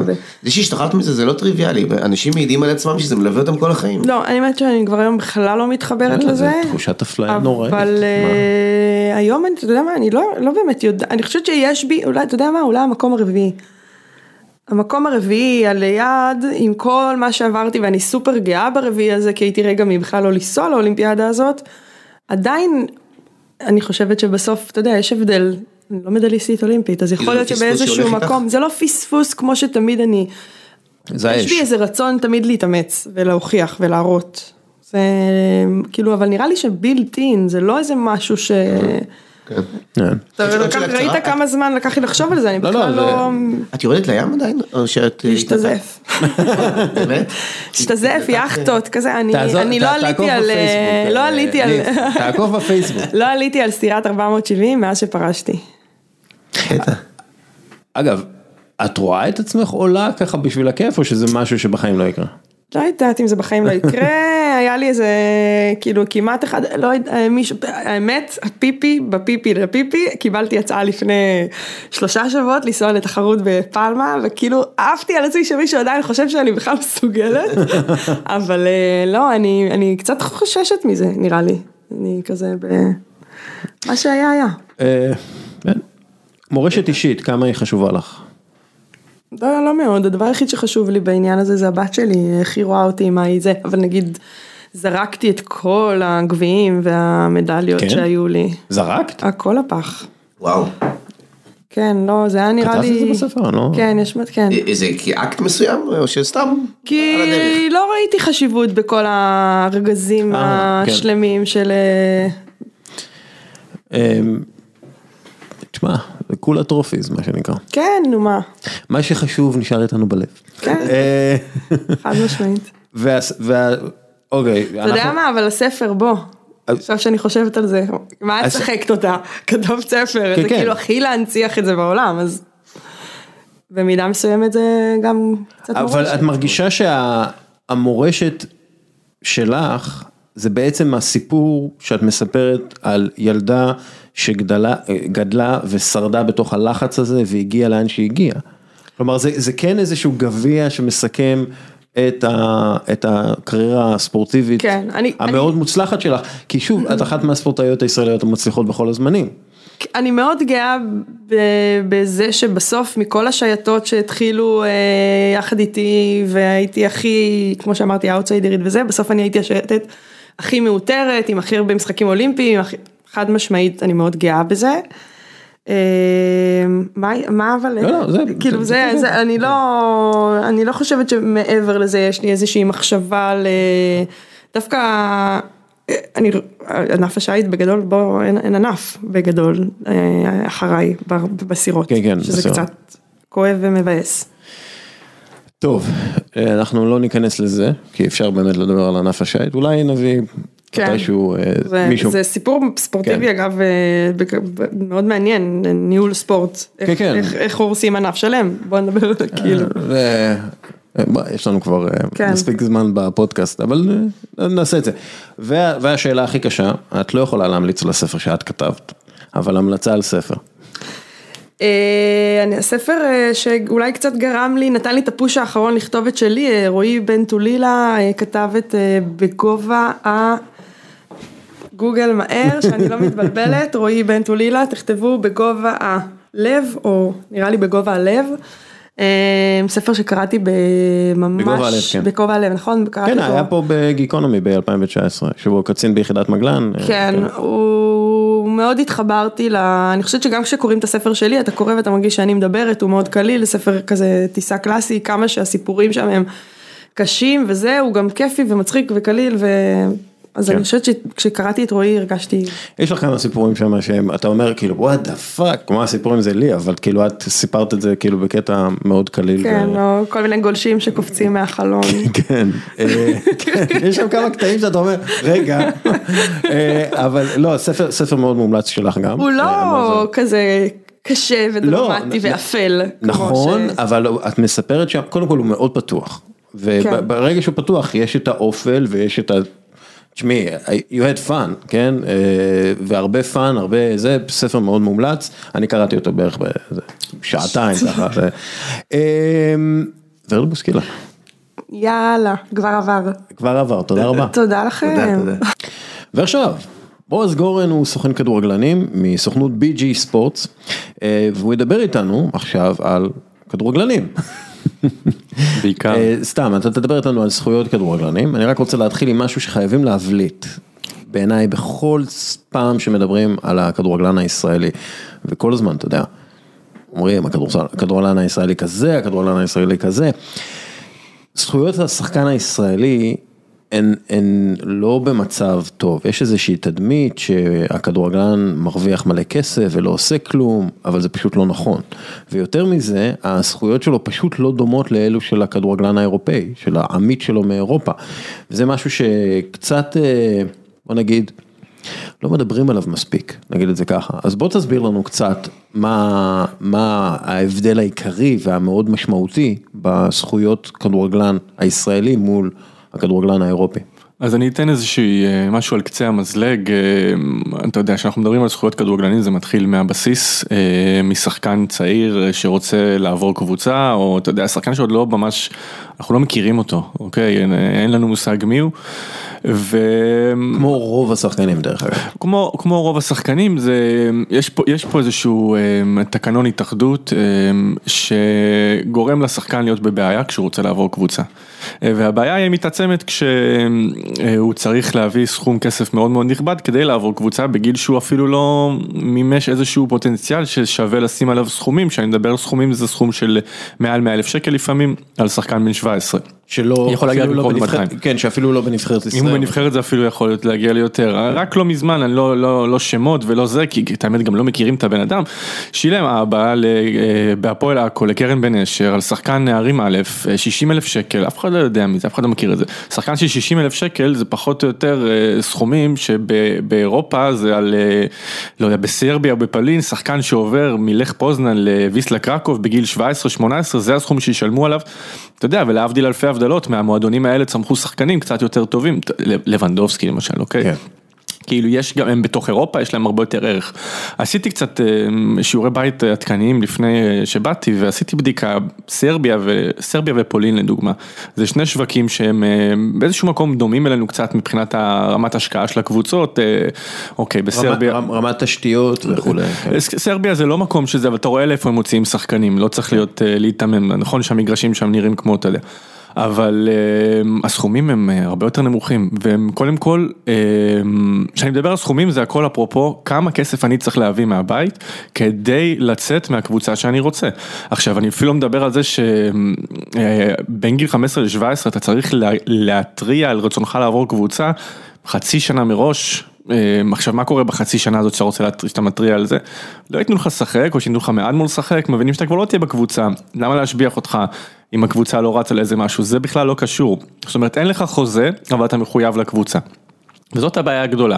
ש, וזה- שאגב, אנחנו, אנחנו מדברים עכשיו על צעירים, אבל בישראל, בניגוד למקומות אחרים, אתה בעצם נשאר ככה, שייך לקבוצה ללא חוזה עד גיל 24. נכון, וזה זה אפילו, אפילו מעבר, זה הצד השני של הדבר הזה. כן. הצד, הזה, אנחנו, מדבר- פה אנחנו מדברים על, אה, יש לנו שלבים, עד גיל 15, הכל פנוי, הכל חופשי, הכל טוב, זה אפילו אולי טיפה יותר טוב מאשר המקבילות לנו באירופה, לא צריך לשלם אה, דמי השבחה, לא כלום. 15 עד 17 זה כלא קטן, אוקיי? אתה יכול להיכנס, אתה יכול לצאת בסכומי כסף אה, שנעים בין אה, 20-30 ל-180 אלף שקל, תלוי אם אתה מגיע לגבול של הזמן הזמן וכמות השנים ששיחקת בקבוצה. אה, 180 אלף שקל, וזה שוב, כמו שאמרת, לא שחקן נבחרת ולא שחקן בולט ולא שחקן מקודם, כי אפשר לפסוק גם יותר, הוועדה יכולה לפסוק גם יותר. ו... אמ, אז מגיע שאתה עובר את גיל 17, אתה יכול להיכנס להסגר שנה כדי, כדי אמ, אה, ל- לצאת מהקבוצה, גם כפוף לתשלומי השבחה, מעטים מאוד עושים את זה, אתה יודע מה זה שנה בלי כדורגל כן, בגיל הזה, בגיל הזה זה נורא. זה נורא, זה, זה לא, זה לא, לא, לא, זה לא ריאלי. זה אין- מעט מאוד עשו עשו את זה, אבל אה, מעט מאוד. וגם אין איזושהי מסגרת, בז- אסור לך לשחק כדורגל, אסור לך לשחק כדורגל בהתאחדות לכדורגל, אסור לך, זה הסגר, זה המילה הסגר. ואז, שוב, אתה נכנס לכלא אמיתי, עד גיל 21, ממש אין לך מה לעשות, חוץ מלהסתדר עם הקבוצה. ואז כמו שאמרת, עד גיל 24 אתה ממשיך לצבור, אה, אתה ממשיך להיות, הקבוצה ממשיכה להיות זכאית לדמי השבחה. עכשיו הפועל ירושלים אה, דורשת משחקן שלי, אה, אביחי וודאג'ה, על זה שהוא חתם שם בגיל 29 חודשים, ויצא מהקבוצה בגיל 23 ותשעה חודשים. דמי השבחה על השלושה חודשים האלה, עכשיו בסדר זה לא יהיה סכום אסטרונומי כן, אני גם, יכול להיות שזה אפילו יהיה מעט מאוד, אבל כל סכום שייפסק בסופו של דבר יפגע בפוטנציאל ההשתכרות שלו. כן. הבן אדם כבר עבר את גיל 24, ירד לליגה א', שיחק חצי שנה בהפועל חולון, עכשיו חוזר, אה, חזר לליגה לאומית עפולה, מנסים לשרוד בליגה, אתה יודע, בונה את עצמו.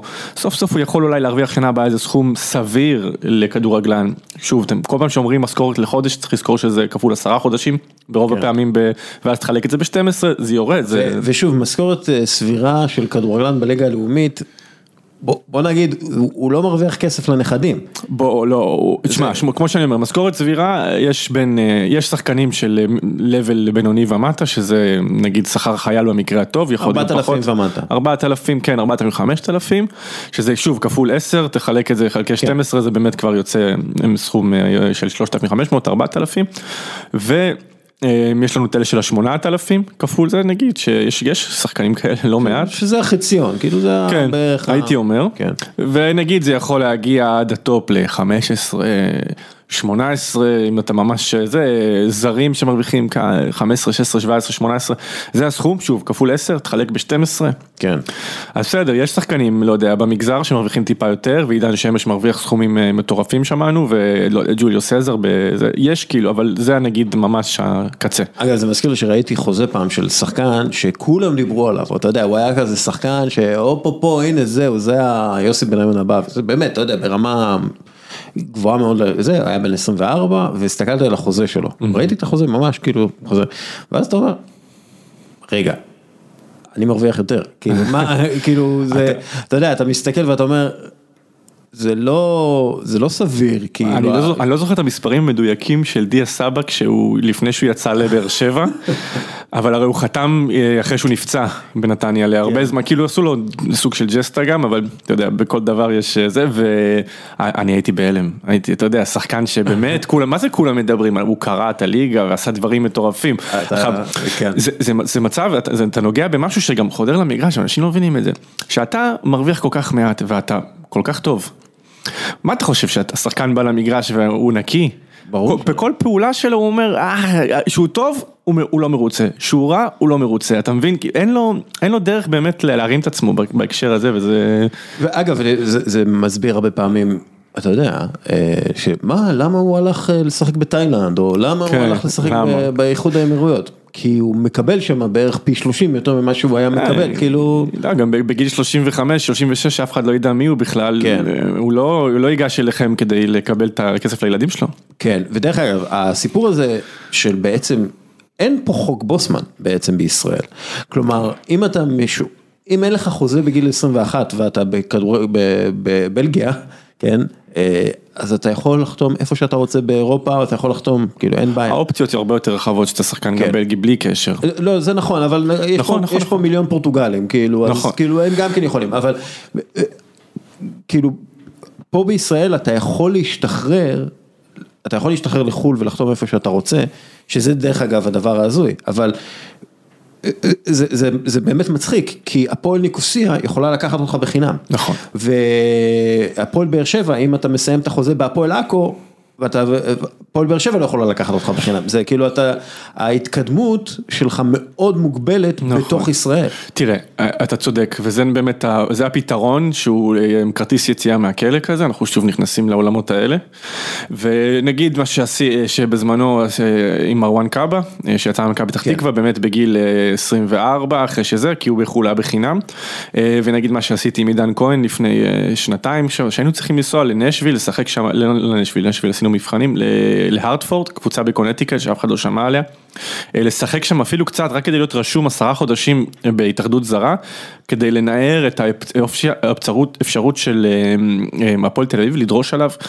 סכומים שהיו מגיעים לקרוב למיליון שקל לדעתי, עכשיו, הבן אדם, הם פיטרו אותו בקורונה, הם פיטרו אותו, הם שלחו לו מכתב פיטורים, אבל זה היה מגיע ל- להתאחדות, לעניין של ועדה למעמד השחקן, והיה מקבל השבחה, אם היינו חותמים בקבוצה בליגה לאומית, לא בליג, בליגה א' נגיד סבבה, הכל היה בסדר, גם, הייתי צריך לשאול שם איזה שנתיים וחצי, שלוש, רק כדי לנער את זה, הייתי צריך במקום זה לנסוע לארטפורד.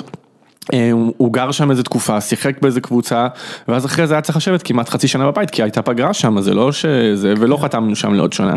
אז בסופו של דבר, זה, היה, זה הדרך כדי לקחת את הגיבנת הזאת ולהוריד אותה. וההתאחדות לכדורגל, שוב, ההתאחדות לכדורגל לא דואגת לשחקנים בכלל. זה לא התאחדות הכדורגל, זה התאחדות הקבוצות, תסלח לי, אין שום, אין נכון, שום, נכון. הכדורגל אמור להיות אה, ייצוג של המון המון המון המון המון, כן. כולל סוכנים אגב.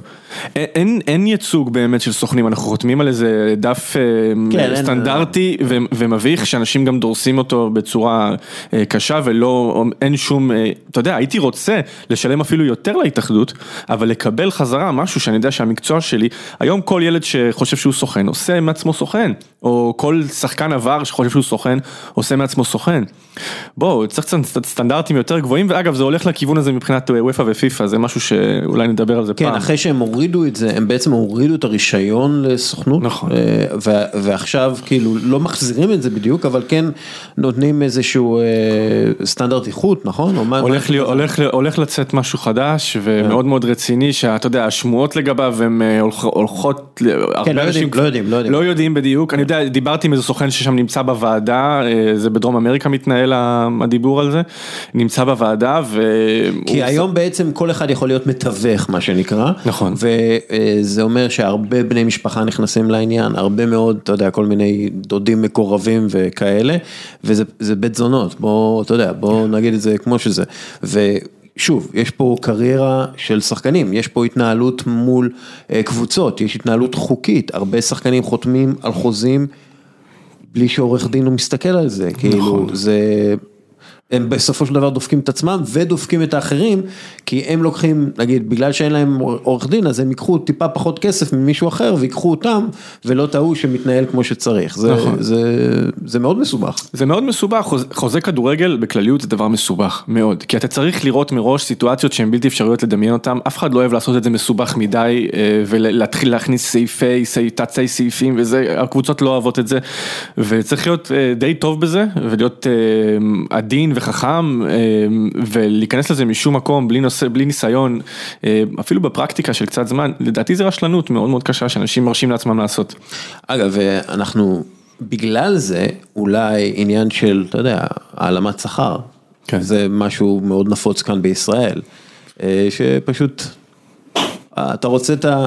בוא, קודם כל קיצצנו לך את החוזה ב-20 אחוז, אה, זה בשבילך, בוא, אתה יודע, אתה לא צריך, לא צריך, אה, לא צריך לשאול אותך יותר מדי, וגם יכולים בעצם לא לשלם לך הרבה פעמים, או לשלוח אותך ליציע, ולא לשחרר אותך, כאילו, יש פה כוח לא פרופורציונלי למועדונים. נכון, אני, אני חושב אה, זה נקודה אה, אחרת והיא נוגעת לזכויות כדורגלנים וזכויות, אבל פה נגיד ביחס לעולם אנחנו במקום יחסית אה, סביר נגיד, כן. כאילו יכול, אני, הדוגמאות שאני שומע מחו"ל, מרומניה, מהרבה, בפולין, הרבה מדינות יש דברים קשים, לא פשוטים שקבוצה מתחילה להידרדר למקומות כמו בית"ר ירושלים. אמ, זה לא דבר ש... זה לא דבר שלא קורה, זה קורה המון בכל מקום בעולם ואני יכול להגיד גם שלדוגמה הבקרה התקציבית שספגה המון המון ביקורת בהרבה מקרים, אה, בארץ דווקא היא הרבה פעמים כן עוזרת לשחקנים וכן, אה, מעצם העובדה שהיא בודקת בתחילת עונה את הדברים כמו שהיא צריכה לבדוק אה, ולאו דווקא, שוב, הם לא, הם לא איזה תעודת ביטוח לכדורגלנים, אף אחד לא הקים את הגוף הזה בשביל זה, אבל אני כן יכול להגיד לך שזה... תכלס הקימו את זה בשביל זה. כי, כי שחקן שלא משלמים לו הוא שחקן שימכור משחקים. זה, זה ידוע לפי המחקרים, נכון. ואם לא משלמים לך ואתה צריך לשלם משכנתה, ושוב, זה לא ששילמו לך, אתה יכול לחיות על מה ששילמו עליך, אז אתה תמכור משחקים, במיוחד במיוחד אם אתה בליגה כזאת שמוכרים במשחקים, כלומר, בגלל זה היה צריך את הבקרה התקציבית, בשביל לוודא שהשחקנים תמיד יקבלו את השכר שלהם. זה שתי נקודות אה, אה, שהן נכונות, הבקרה התקציבית לעומת זאת לא יכולה לדרוש ממיץ' גולדהר אה, מתחילת שנה 120 מיליון שקל שיהיו אצלם ושהם יפזרו אותו למקרה הצורך שהוא לא מצליח, זאת אומרת זה לא ריאלי, הכל פה זה עניין תזרימי, אז הם מנהלים סיכונים, הם מנהלים סיכונים קשים, אני לא, לא יודע מה אני הייתי עושה במקומם, ובאמת לא סתם הרבה קבוצות בתחילת שנה ממש לא מצליחות להגיע למצב שהן מבינות איך הן עוברות הבקרה, זה ממש אתה יודע, המשחקי גביע טוטו בליגה הלאומית, אתה רואה אותם בדרך כלל זה שחקני נוער, זה אחלה דרך לבדוק שחקני נוער, אחרי זה אתה רואה את המשחקי גביע טוטו ואתה בודק מי השחקנים האלה, כי זה מי שמשחק, זה לא באמת, אי אפשר לעבור את הבקרה בכל כך קלות, זה נורא נורא קשה, זה ניהול סיכונים, זה 30 קבוצות שצריכות לעבור. ו... אז נכון, שחקנים יכולים להגיע למקומות של מכירת משחקים, אני חייב להגיד לך שאני בתוך תשע שנים בתור סוכן ו... כמעט 15 בתוך אה, עולם הספורט, המקרים ששמעתי על אה, מכירות וזה הם נורא, אולי אני נאיבי, אולי אני תמים, אבל הם נורא לא, לא גדולים, זאת אומרת לא שמעתי דברים נוראים, שמעתי הצעות, שמעתי דברים, ראיתי דברים בעיניים שהם לא כך כשירים, אבל הכל היה גם במשחקים לפעמים שהם לא כך משנים לאף אחד, או לא כך, דברים שכאילו ידעו מראש. אתה יודע, אה, זה כמו סרטן. נכון, נכון. ברגע שיש לך את זה ואתה לא מטפל בזה, זה יהרוג אותך. אני יכול להגיד שבמשחקי אימון לפעמים, משחקי אימון לפעמים יש, משחקי אימון, ותגיד לי, מישהו שיש לו שכל בראש, הוא מהמר על הליגה הלאומית? אה, אם הוא יודע. אם הוא יודע, אם הוא יודע, אז אתה יודע, וגם כל הזמן. אבל לא קורה שם מה שאתה חושב, זאת אומרת, זה ליגה יחסית נקייה במקום מסוים, ואז יש משחקים שלפעמים, אתה יודע, מכירות קרנות ודברים כאילו שהם אה, כאלה. בוא, אז בוא נגיד שברגע, שוב, ברגע שאתה גם מוכר קרן או מוכר אאוט, זה... זה, זה, זה מספיק בשביל שתמכור בסופו של דבר. אני לא מקל ראש בזה בשום צורה. ואני מכיר על, אתה יודע, אני מכיר מועדונים שכאילו עשו חקירה לתוך העניין, כאילו חקירה פנימית לתוך העניין, והם גילו דברים מזעזעים. ואתה יודע, פוליגרפים כאלה, שמענו גם השבוע, מה שנקרא, עזוב אותך בחייך, כאילו, לא צריך פוליגרף בשביל להבין. מה קרה, והרבה פעמים, ודיברתי פה גם עם אה, רפי, רפי רותם לפני כמה שבועות, בוא נגיד ש... ששחקנים ללא שכר, שלא מקבלים את השכר, או שהם מקבלים שכר נמוך יותר מדי, הם המציאו דרך להרוויח את זה מחדש. נכון, אה, נכון. אגב, הכסף שמתגלגל בבטים הוא, אני, אני אומר לך, זה דבר שלא לא נתקלים בו, אנשים חושבים שזה צחוק, זה מטורף. מטורף, זה, זה פי שתיים יותר מהטוטו. אתה מספר לי משהו שאני לא, לא הכרתי, זה אבל... הרבה, זה הרבה יותר כסף, זה שוב. תשמע, זו אלטרנטיבה טובה יותר למהמר, אה, זה שהטוטו מחזיק את הכדורגל הישראלי אה, לטוב ולרע, לרע הרבה, אבל זה, זה מטורף. בוא תסביר לנו כמה קשה להעביר שחקן. כי זה לא קל, כאילו יש, אתה יודע, יש איזה תפיסה, לא יודע, פוטבול מנג'ר, אתה זה, מדבר קצת וזה, אבל בוא'נה, להעביר שחקן, גם דיברנו הרבה פעמים עם אה, אוהד כהן, הסוכן החתיך, ככה אני קורא לו. אז מה אני? חביבי, אין כמו אוהד, אבל אה, לא, ברצינות, איך, כלומר, העברת שחקן זה הרבה אלמנטים שצריכים להשתלב ביחד וכל דבר יכול לקרוס בכל רגע נתון, זה כמו אה, המשחק הזה של המגדל. ג'נגה? ג'נגה, ג'נגה, זה כמו ג'נגה, אתה ממש לאט כן. לאט והכל יכול לקרוס בכל רגע נתון. אז תספר לנו קצת על זה ואז... אה, תראה, זה, זה מורט עצבים הרבה פעמים, אבל לא באמת, כי אתה כבר גם מתרגל. זאת אומרת, אה, אכזבה זה הדיפולט. אה, כן, כן. ממש ככה, ממש ככה. זה שם לספר. אכזבה זה הדיפולט. כן, אז אנחנו רגילים לזה. אתה, כשנופלת עסקה זה לפעמים הרבה יותר הגיוני מאשר שהיא מתקיימת באיזשהו מקום, על כל עסקה שאתה עושה לדעתי נופלות לך, נופלות בצורה כזו או אחרת, בסדר, אם שלחת לינק אה, למנהל מקצועי והוא לא הגיב זה לא נפלה עסקה, אבל התעניינות ראשונית, איזושהי אווירה של זה, אתה, אתה, לא, אתה לא מתלהב, לדעתי. כמה פעמים, רק בשביל שזה, כמה פעמים שולחים לך משהו, אתה שולח חזרה, ואז לא עונים לך יותר. תראה, זה אפילו, זה המון, אבל זה אפילו לא, זה אפילו לא רק זה, אתה צריך, אתה צריך שהכל ייפול במקום, זאת אומרת, אה, סבבה, הקבוצה פתאום רוצה, ואז השחקן אומר, אה, אני רוצה יותר כסף. אתה הולך לבית של השחקן, להחתים אותו על החוזה, או להחתים אותו על זה, ואז האישה אומרת, מה, אבל מה עם הביטוח בריאות שלי, ומה עם הזה, אני צריכה, אתה יודע, אני מדבר איתך על העברות נגיד לחו"ל. דברים, אתה יודע, אתה צריך לנטרל כל כך הרבה פצצות בדרך. אה, עד שיש, ולפעמים, אתה יודע, תוך כדי, אל תשכח שכל קבוצה שהיא שולחת הצעה, סביר להניח שהיא לא שלחה רק לשחקן שלך הצעה באותו רגע. כן. הרבה מתנהלות על ה... בגלל שכל כך הרבה נופל מכל הצדדים, זה נופל מהצד של השחקן, זה נופל מהצד של הקבוצה, בגלל שזה מתנהל ככה. אף אחד לא ממהר אה, לשמור לך אקסקלוסיביות לכל כך הרבה זמן. ברגע שיש איזשהו משהו לא כמו שצריך, אפילו ברמה של אין אוטו לשחקן והוא ציפה שיהיה אוטו, אתה יודע, סטנדרטים, אתה בא ואומר, תשמע, בארץ כל שחקן זר מקבל דירה ואוטו, ואז אתה חותם הסכם בחו"ל, אתה מקבל את השכר שרצית פחות או יותר, אבל אתה מגלה שאתה צריך לשלם על אוטו עוד איזה 500 יורו בחודש, וצריך לשלם על דירה עוד איזה 600 יורו בחודש, והופה, יש פה כבר 11,000 יורו אה, פחות או יותר שאתה לא יודע מה לעשות איתם. איך מביאים אותם, ואז הבעלים לא עונה, ואז הוא אומר, אה, כבר נמאס לי מהעסקה על, רק על 11,000 יורו האלה, אתה צריך להיות מאוד עדין, מאוד חכם. אמ, זה לא, זה לא עסק פשוט למישהו כאילו, שמצפה לפגוע כל הזמן. 11 אלף יורו זה אולי שמע קצת עבור חלק מהשכר שכדורגלן מקבל, אתה יודע, הוא מקבל, אה, לא יודע, 50 אלף יורו בשבוע, או כן, 50 אלף יורו. הלוואי שהיינו 50 אלף. כן, לא, 50 אלף, כן. זה מעט מאוד שחקנים, כן. 50 אלף יורו בחודש נגיד. 11 אלף יורו האלה זה, זה משמעותי, זה לא סתם, זה, זה נכון. אחוזים גדולים מהשכר. הכל, כאילו. הכל צריך להסתכל ברמת האחוזים וברמת האלטרנטיבות וברמת מה השחקן מצפה. תראה, השחקנים גם לפעמים הם לא אנשים הכי מחוברים, או שאתה לא יודע את השיקולים הכלכליים שלהם, אתה, אתה צריך לכבד אותם מצד אחד, מצד שני אתה מאוד רוצה לעשות את העסקה. אתה, אתה והשחקן לרוב באותה סירה, אבל יש איזושהי נקודה שאתם במקומות אחרים בסירה, אתה בסדר? גם, לא- אתה גם לא יודע בדיוק מי לוחש לו לאוזן, כמה אבא שלו מעורב, כמה אימא שלו מעורבת, זה, זה תמיד... נכון. זה תמיד... האישה, האישה זה תמיד אמת אה, מאוד מאוד, אה, במיוחד שעוברים לחו"ל, תשמע אני גם לא אומר את זה בקטע רע, שעוברים לחו"ל, היא צריכה לחיות שם איתו, כן רילוקיישן, צריכה לחיות שם איתו, צריכה עוד שזה שווה להם, עכשיו אוקיי עושים שלוש שנים קשות, אני אטפל בילדים, אני אלמד מהבית, אני לי לא יעבוד, אוקיי, אני לא יכול להגיד לה מה לעשות, והחלטות צריכות להתקבל מהר, אתה מבין שכל הטירוף הזה, אה, שלושה ימים, מהרגע שיש הצעה, יומיים שלושה, אם ההצעה עומדת, זה נהיה מאוד מהר, מאוד מסריח. יש לך סיפור שאתה יכול לספר על משהו שנפל, אפילו בלי שמות. בלי שמות, כן, יודע, כאילו... בלי שמות כי השחקן הזה הוא שחקן של אה, סוכן אחר, שגם זה קורה, אה, ובקיץ הבאתי לו הצעה. כאילו הוא היה שלך ו... הוא לא היה שלי, הוא לא היה שלי בשום שלב, פשוט, אתה יודע, הסוכן שלו לא עשה את העבודה. אוקיי. והוא הרגיש את זה, ופתאום אני באיזושהי נקודה יחסית מאוחרת בקיץ, הבנתי שתשמע, השחקן הזה שהוא עסקה מדהימה. לכל סוכן, הוא שחקן חופשי כרגע. עדיין אין לו הצעה מספיק טובה, וגיששתי ובדקתי, ווואלה, באמת אין לו הצעה מספיק טובה.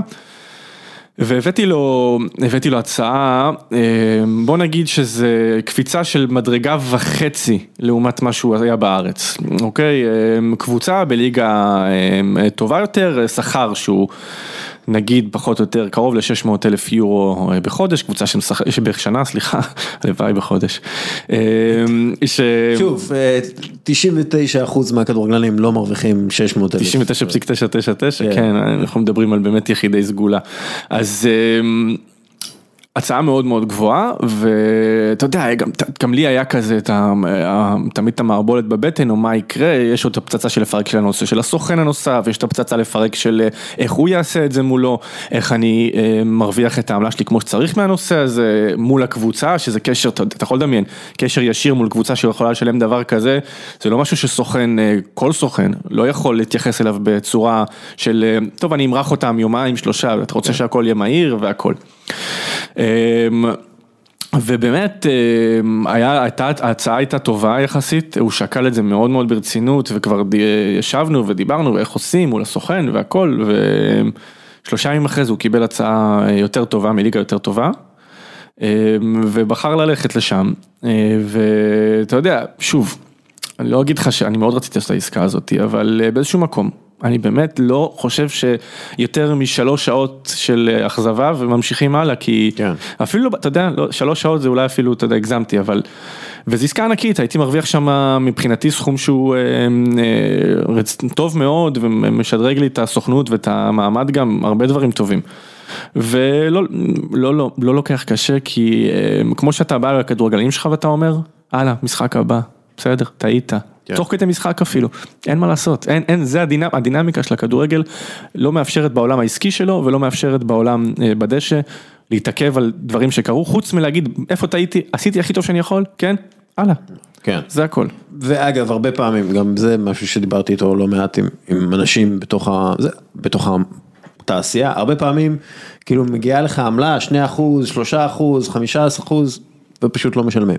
כלומר זה, זה כאילו, אתה צוחק, אבל כאילו, נכון, נכון, נכון. אנשים לא מבינים את זה, כאילו הס- הסוכן עשה פה עבודה, כי אתה צריך למכור נכס, וזה עבודה, אתה, תיארת פה עבודה, אתה מדבר, אתה בקשר, אתה מתאים, אתה מוצא. אני- זה- עזוב, עול- שוב, עולם הלחצים, עולם הטירוף, שאתה מכניס את הבית של עצמך, אתה- כשאתה מגיע לעסקאות שאתה צריך להרוויח בהן, בוא נדבר במספרים, חבל שזה, אתה אתה יכול להרוויח עכשיו עמלה של אה, מה שאמרנו, נגיד, זה שחקן של 600 אלף, נגיד אפילו היה לי שותף במקרה הזה. ולא יודע כמה על העברה וזה, נגיד, נגיד במקרה הכי גרוע 30 אלף יורו בשנה לארבע שנים, אוקיי? 120 אלף, אה, 120 אלף יורו. זה לא, זה, זה, זה לא, זה סכום שאתה כאילו באותו רגע, בעסקה הזו שאתה מנסה לעשות, אתה מאוד מאוד, אתה מכניס את הבית לאיזשהו מקום של בסדר, עכשיו צריך לטפל בזה, ואתה לא מתפנה לילדה, ואתה לא מתפנה לאישה, ואתה לא מתפנה, אתה, אתה בזה, אתה בזה זה חצי, לתקופה- זה חצי מיליון שקל, זה, כן. זה הרבה כסף. זה... כן, אתה בזה, אתה באותו רגע בזה, ואין מה לעשות, ואתה שואל, אתה אומר לך זה לא משלמים, נכון, זה נושא שהוא אה, כאוב, כי הרגע האמיתי שבו סוכן אה, סוגר את העסקה ואומר עשיתי את העבודה, זה היום שאתה מקבל את הכסף ואני אוסיף על זה היום שאתה משלם למס הכנסה ולביטוח לאומי ול, ולמע"מ את כל הכסף ואז בסדר זה מה שיש בבנק. זה הרגע שאני בו, עכשיו זה לפעמים קורה ברמה של שנה אחרי העסקה בכלל. כן. שנה אחרי התמונה שאתם רואים, של התמונה שלנו של הסוכנים המצחיקים שאנחנו עומדים עם החולצה ו... ואומרים אה, Welcome, אתה יודע. וגם זה אף אחד לא אוהב לשים את זה באתרים, כי מה, הסוכנים זה מלוכלך, אתה מבין? יש לנו שם מאוד לא, לא טוב, הרווחנו אותו ביושר חלק מהסוכנים. אני חושב שאני, דיברת על אוהד, יש עוד הרבה סוכנים שמנסים לסגל פה איזשהו אה, סטנדרט חדש אה, ואחר. אה, אנחנו גם לא שחקני עבר, חלק מאיתנו. כן, ש- ו- ואגב, אני צריך להגיד שוב, אני גם כן מאוד בעד סוכני כדורגל, כי אני יודע כמה עבודה הם עושים. אתה גם עם- בקשר עם סוכנים מחו"ל, שזה עוזר לך להבין כמה המקצוע הזה הוא מקצוע רציני. כן. בארץ זה האווירה הזאת של אנשים שבאים וכמה אני מקבל, אה, תביא לי את הכסף שלי ולא מעניין אותי כלום, אתה יודע, וזה זה לא ככה. ושוב, זה, זה, אנחנו יודעים איך זה לעשות עסקים עם ישראלים, כל אחד מאיתנו יודע איך לעשות עסקים עם ישראלים, בכדורגל זה לא שונה, כלומר אתה, אתה, ידפקו אותך, ינסו לדפוק אותך, ואתה צריך אה, להסתובב או עם אה, קונדומים או עם וזלין, זה כאילו, זה העניין. אנחנו, אנחנו היינו בעולם של בתי זונות וכלא, אז אנחנו ממשיכים פה את האווירה הזאת, ונכון, אתה צודק, לא, אתה צודק. אבל זה- זה, שוב, זה, אחד מהדברים שאני רוצה לעשות גם בפודקאסט הזה, זה לחשוף את האנשים לעולמות שהם לא רואים. שהם לא רואים בתוך עולם הכדורגל, זה נראה נוצץ וזה נראה מגניב וזה נראה אימונים, ו... אבל זה טוב, זה טוב שאתה עושה את זה, זה טוב, ואני גם באמת, אתה יודע, הרבה שנים עוקב אחרי העבודה שלך, ואתה יודע, הייתי עיתונאי ואני מאוד מסתכל, וזה מאוד מאוד חשוב לי, כי אני, אני הרגשתי, הסיבה שאני לא רציתי להמשיך במקצוע העיתונות היא, שתיים, כמובן כלכלית, קודם כל היה מאוד אה, לא מתגמל, זה לא שעברתי אחרי זה והרווחתי הרבה יותר כסף אה, איפה שעבדתי, אבל אה, פשוט, אתה יודע, ראיתי התקדמות, ראיתי כאילו, אופק. עב- עבדת בסוכנות אחרת, כן. כאילו, עבדת עם...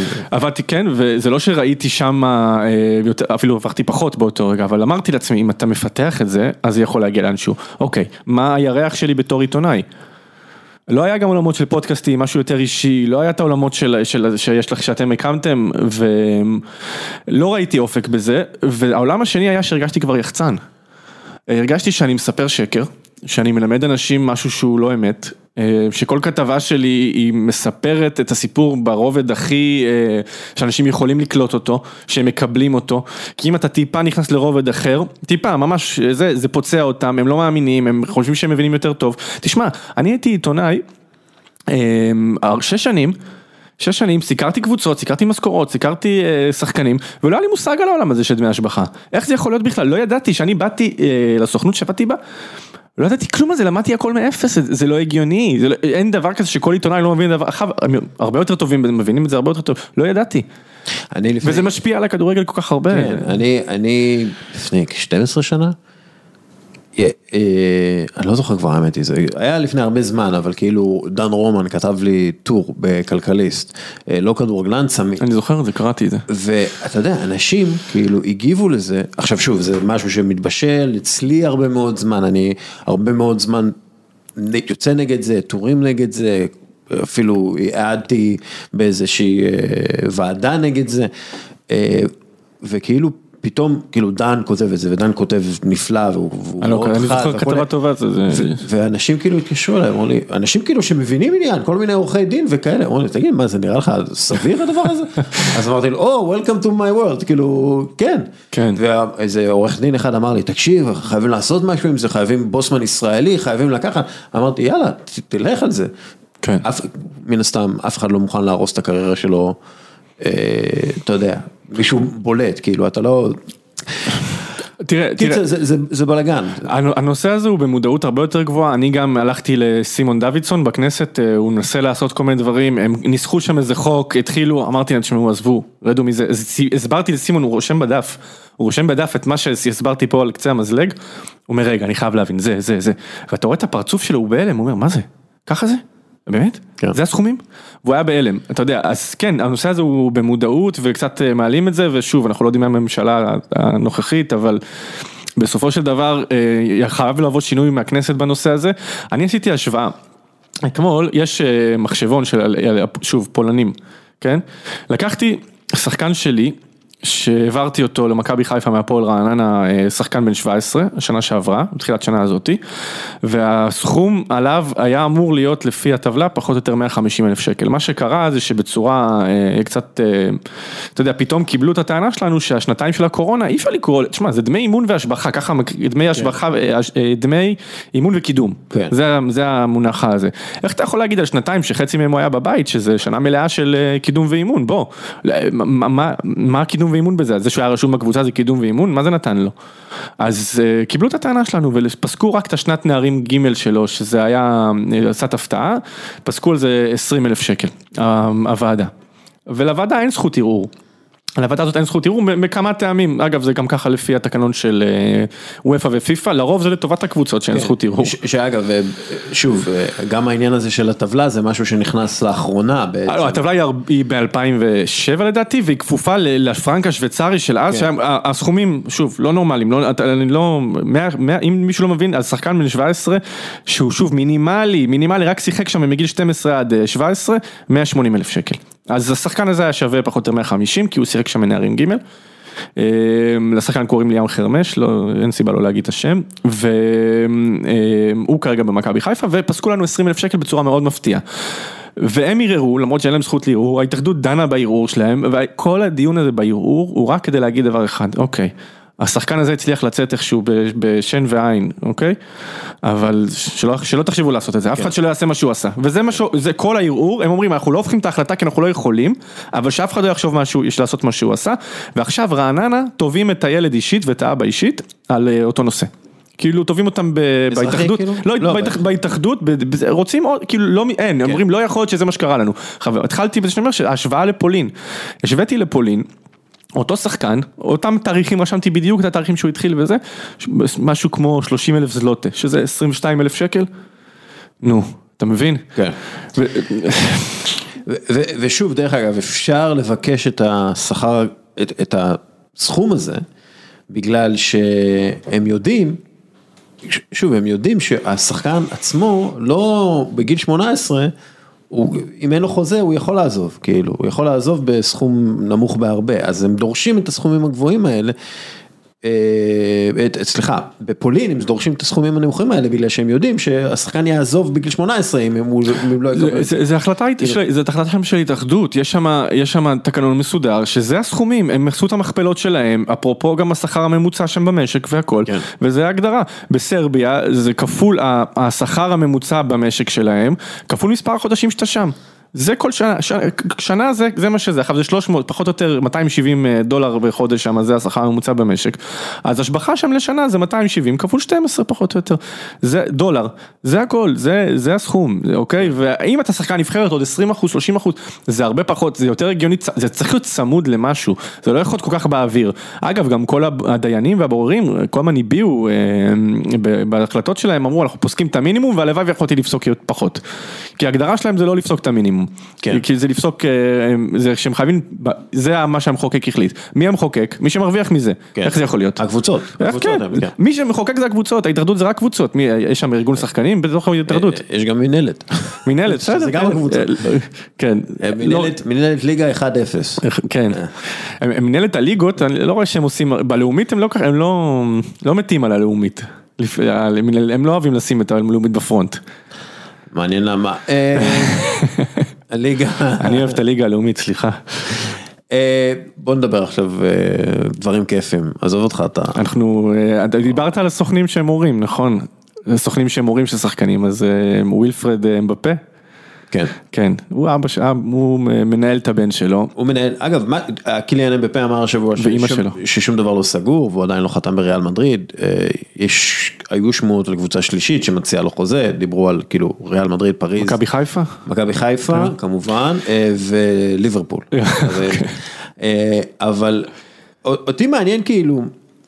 קודם כל הוא בסיטואציה פנטסטית מבחינתו, כי לא משנה לאן הוא יעבור, הוא אתה יודע, או שהוא יגיע לאחד, למקום הכי טוב בעולם בערך אה, עבורו, ריאל מדריד, או שהוא ירוויח יותר כסף מכל אדם אחר בהיסטוריה של הכדורגל בפריז, כאילו, אז הוא... וזה לא שהוא יהיה גרוע בפריז או שהסיכויים שלו אה, להצליח אה, יקטנו. תראה איזה, איזה מטורף זה שזה מגיע למצב ש... תראה מי מעורב בהעברות של שחקנים בסדר גודל הזה. זאת אומרת אנחנו לא מדברים אפילו על נייקי ועל אדידס, שמעתי שמקרון ישב עם אה, בפה משהו כזה כן, נכון? כן. מקרון, אתה מבין עכשיו שהוא צריך להתכונן לבחירות וזה זה מה שמעניין אותו אם הם בפה ישרת בפריז ולא, אתה, אתה, אתה, אתה יודע אני בתור סוכן זה מפוצץ לי את המוח לחשוב על איזה רמות עוד אפשר. להגיע בתור סוכן ובתור מנהל קריירה, ואיך אתה משתלט על הכל, זה פרנויה אחת שלמה. הוא לא שחקן, אני תמיד אומר את זה, הוא לא שחקן, הוא מותג, הוא כלכלה שלמה. הוא מוצר, הוא מותג, הוא כלכלה כן. שלמה, כי שוב, כמה מפעלים אתה, כמה, מה מדובר, שהוא ירוויח בשנה, כולל הסכמי חסויות וזה, אנחנו מדברים פה על, אה, אני לא באמת יודע, אבל 30 מיליון דולר נגיד, 30 מיליון יורו? נטו. כאילו, נטו, כן. כאילו. שזה 60 אלף. כמה מפעלים אתה מכיר שיכולים לייצר כל שנה 30 מיליון יורו נטו, וזה גם לא לעד, זאת אומרת, אתה יודע שעוד 10-15 שנה המפעל הזה נסגר, בטוח, באלף אחוז, לא משנה מה אתה עושה. כן. אתה חייב, אתה חייב לנצל את המפעל עד סופו, זה, אתה יודע מה, זה קצת אבז זהב כזה, אבז שמטיל ביצי זהב, נכון?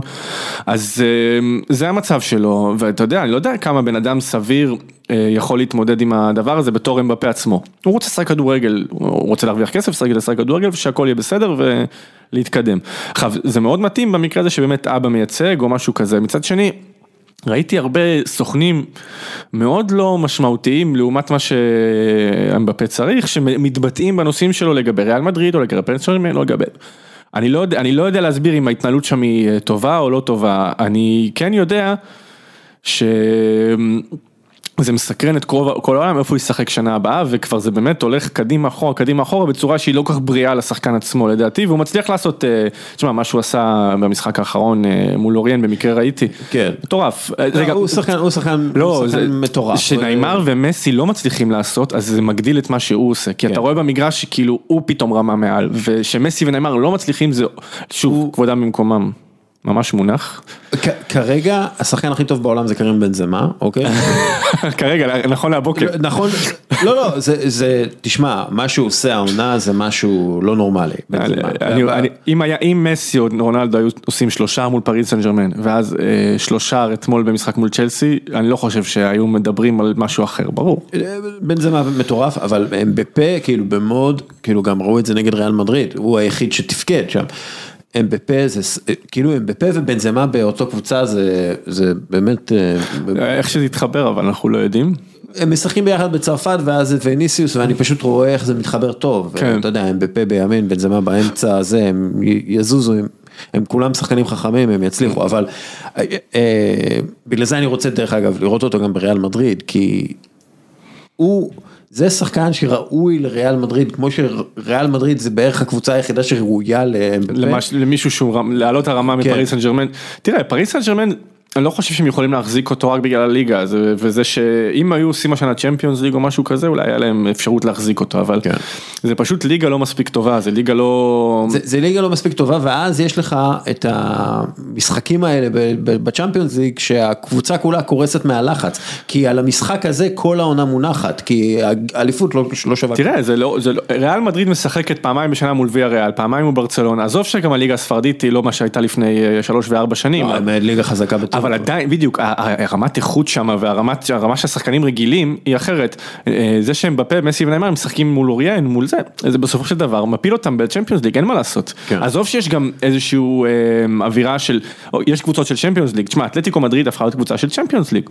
אה, מול כל קבוצה אתה תספור אותם שהם יכולים לעבור. אתה חושב שהם לא יכולים לעבור עדיין? יכולים לעבור. יכולים ויה ריאל היא לא קבוצה של צ'מפיונס, היא קבוצה של אירופה, קבוצה של זה, תשמע, מנצחים אתמול, היו צריכים לנצח גם 3 ו-4-0.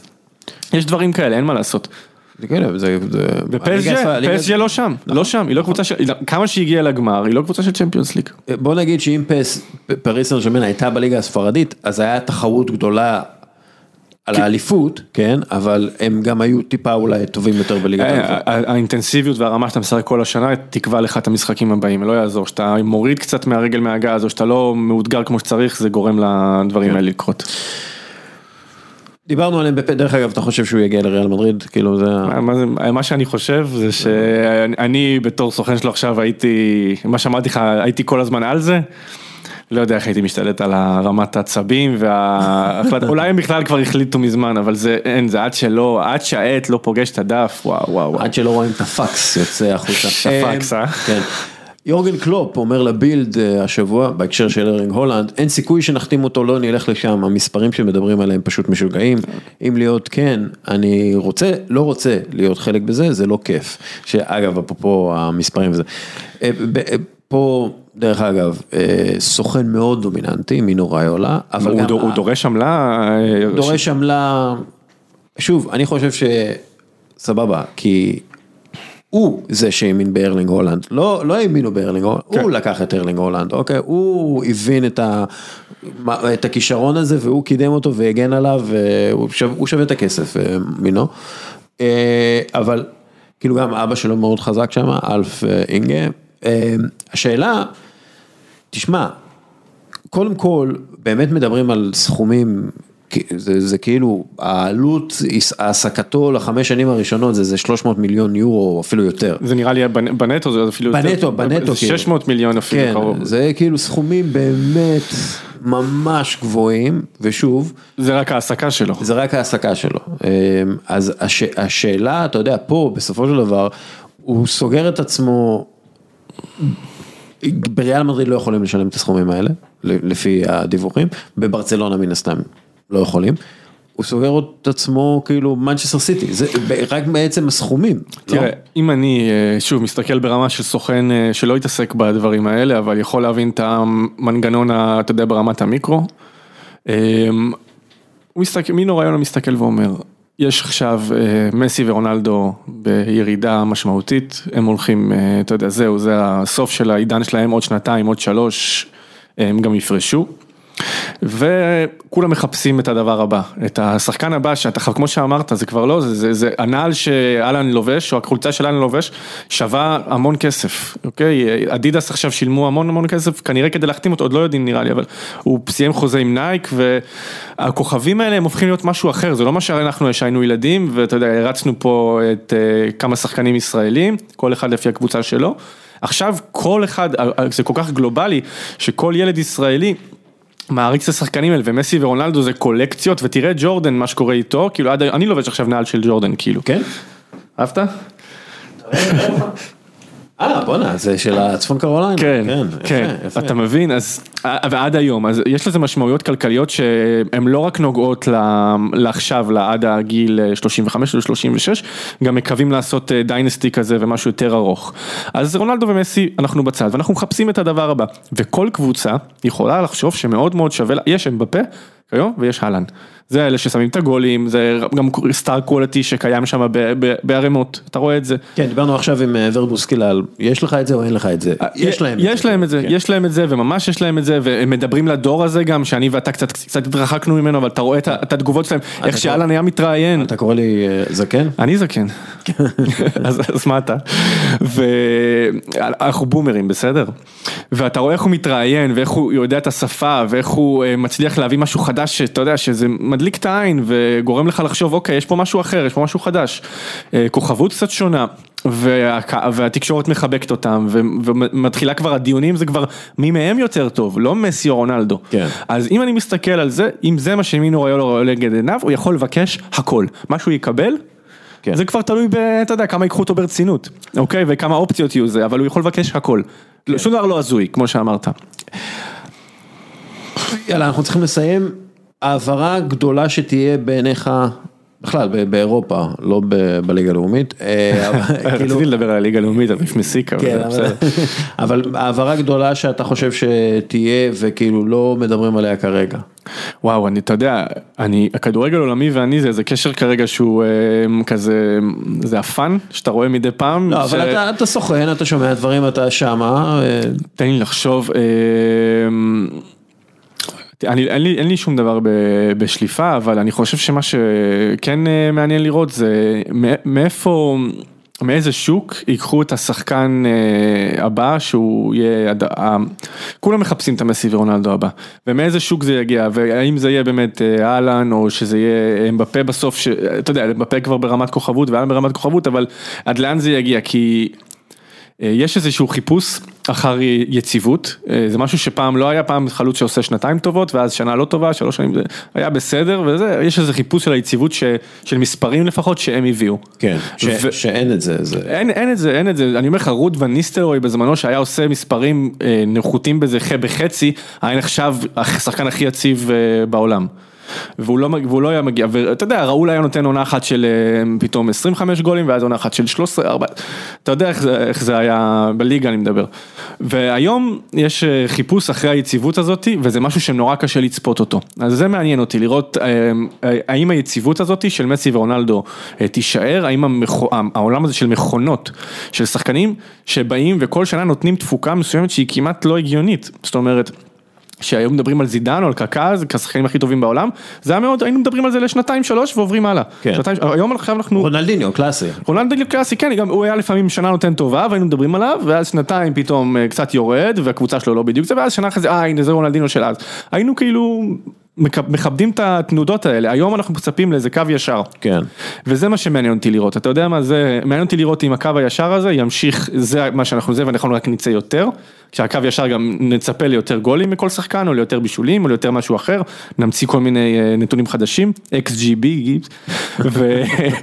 וזה מה שמעניין אותי לראות, אם זה יישאר אחרי שהם ילכו, לגבי עסקה בקיץ הזה, אני קצת אה, מאחורה. בועז גורן, תודה רבה. תודה אוריאל. יאללה ביי. ביי. ועכשיו גל קרפל, מבועטים את הגזענות והאלימות מהמגרשים של הקרן החדשה לישראל. גל, מה נשמע? אהלן, אהלן, מצוין, טוב מאוד, טוב מאוד. או שאני צריך לדבר איתך באיטלקית עכשיו, איך זה הולך? היית לא, באיטליה? לא, למדתי מעט מאוד, מעט מאוד מילים באיטלקית למדתי בטיול הזה, אז עדיין בעברית. כתבה על דור פרץ בוונציה. כן. אה, עשית עבור וואן, אה, אגב, נחמד, לא? כאילו, לנסוע אה, לאיטליה. כן, תשמע, זה, זה בא בהפתעה גמורה, האמת, אני לא כתב, אין לי ניסיון ממש ככתב, אלא כמובן, אני איש תוכן ועורך תוכן, הרבה מאוד שנים, אבל כן, זה בא בהפתעה, וזה היה מאוד מאתגר ומעניין, אתה יודע, פתאום נותנים לך משימה כזאת, אתה אומר, ברור שכן, ההזדמנות להיות באיטליה והכל, אבל אז אתה מבין שיש עבודה, והרבה, וצריך כן. ללמוד איך לעשות את זה. אז זה היה מאוד מעניין וכמובן מאתגר. אה, נהניתי בטירוף, למדתי המון, וגם אה, אה, די אהבתי את מה שיצא, אני חושב שדור שם כן. באמת נפתח, ולמדתי, אני לא הכרתי אותו לפני כן, והיה לי תענוג גדול להכיר אותו, אחלה בן אדם. אחלה בן אדם ומאוד גדול, זה נורא מפתיע שאתה עומד ליד מישהו כל כך גדול. אה, כאילו, כן, לא אגב, אחד הדברים המעניינים שבתוך הכתבה הוא מדבר על כמה שהוא ממוצע באיטליה. כן. לא רגיל לזה. אז דווקא הוא אומר, הרגליים, הגודל, החוזק, אני ממוצע, לגמרי ממוצע. זה פער גדול, וזה נכון, הוא משחק שם עם שחקנים נהדרים ומאוד פיזיים בקישור, הוא מתחרה עם שחקנים לא פחות גדולים ממנו. כן, אגב, מה, מה הולך לקרות איתו לדעתך, אחרי שהיית שם? תראה, קודם כל הדבר הראשון שאני אגיד לך שאני חושב זה שהם ירדו ליגה, ונציה.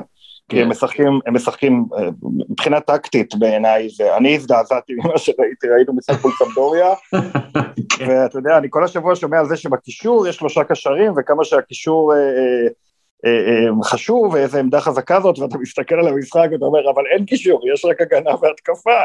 אז אני לא צופה, לא חושב שהיא תישאר בליגה, ואז לדור יהיו בעצם... בוא נגיד שלוש אפשרויות אני רואה בעיני רוחי, אחד זה להישאר שם, אחד אולי איזה הצעה מקבוצה קטנה באירופה, והשלישית תהיה ממכבי. אה, לתחושתי, אני לא רוצה, אתה יודע, לפתח יותר מדי ציפיות, אני רואה אותו חוזר למכבי בסוף העונה. כן, הליגה השנייה... לא רואה שחקן לא... בן 27 יורד לליגה שנייה באיטליה, הסיכון הוא גדול מדי, בשבילו. כן, כאילו מבחינת המשך הקריירה. כן, תחשוב אם הוא עכשיו הולך עם אותו מאמן, יורד ליגה וחלילה עוד פעם הוא לא משחק גם, גם בליגה השנייה. זה, כן. זהו, אין לה, זאת אומרת, הוא במבוי סתום.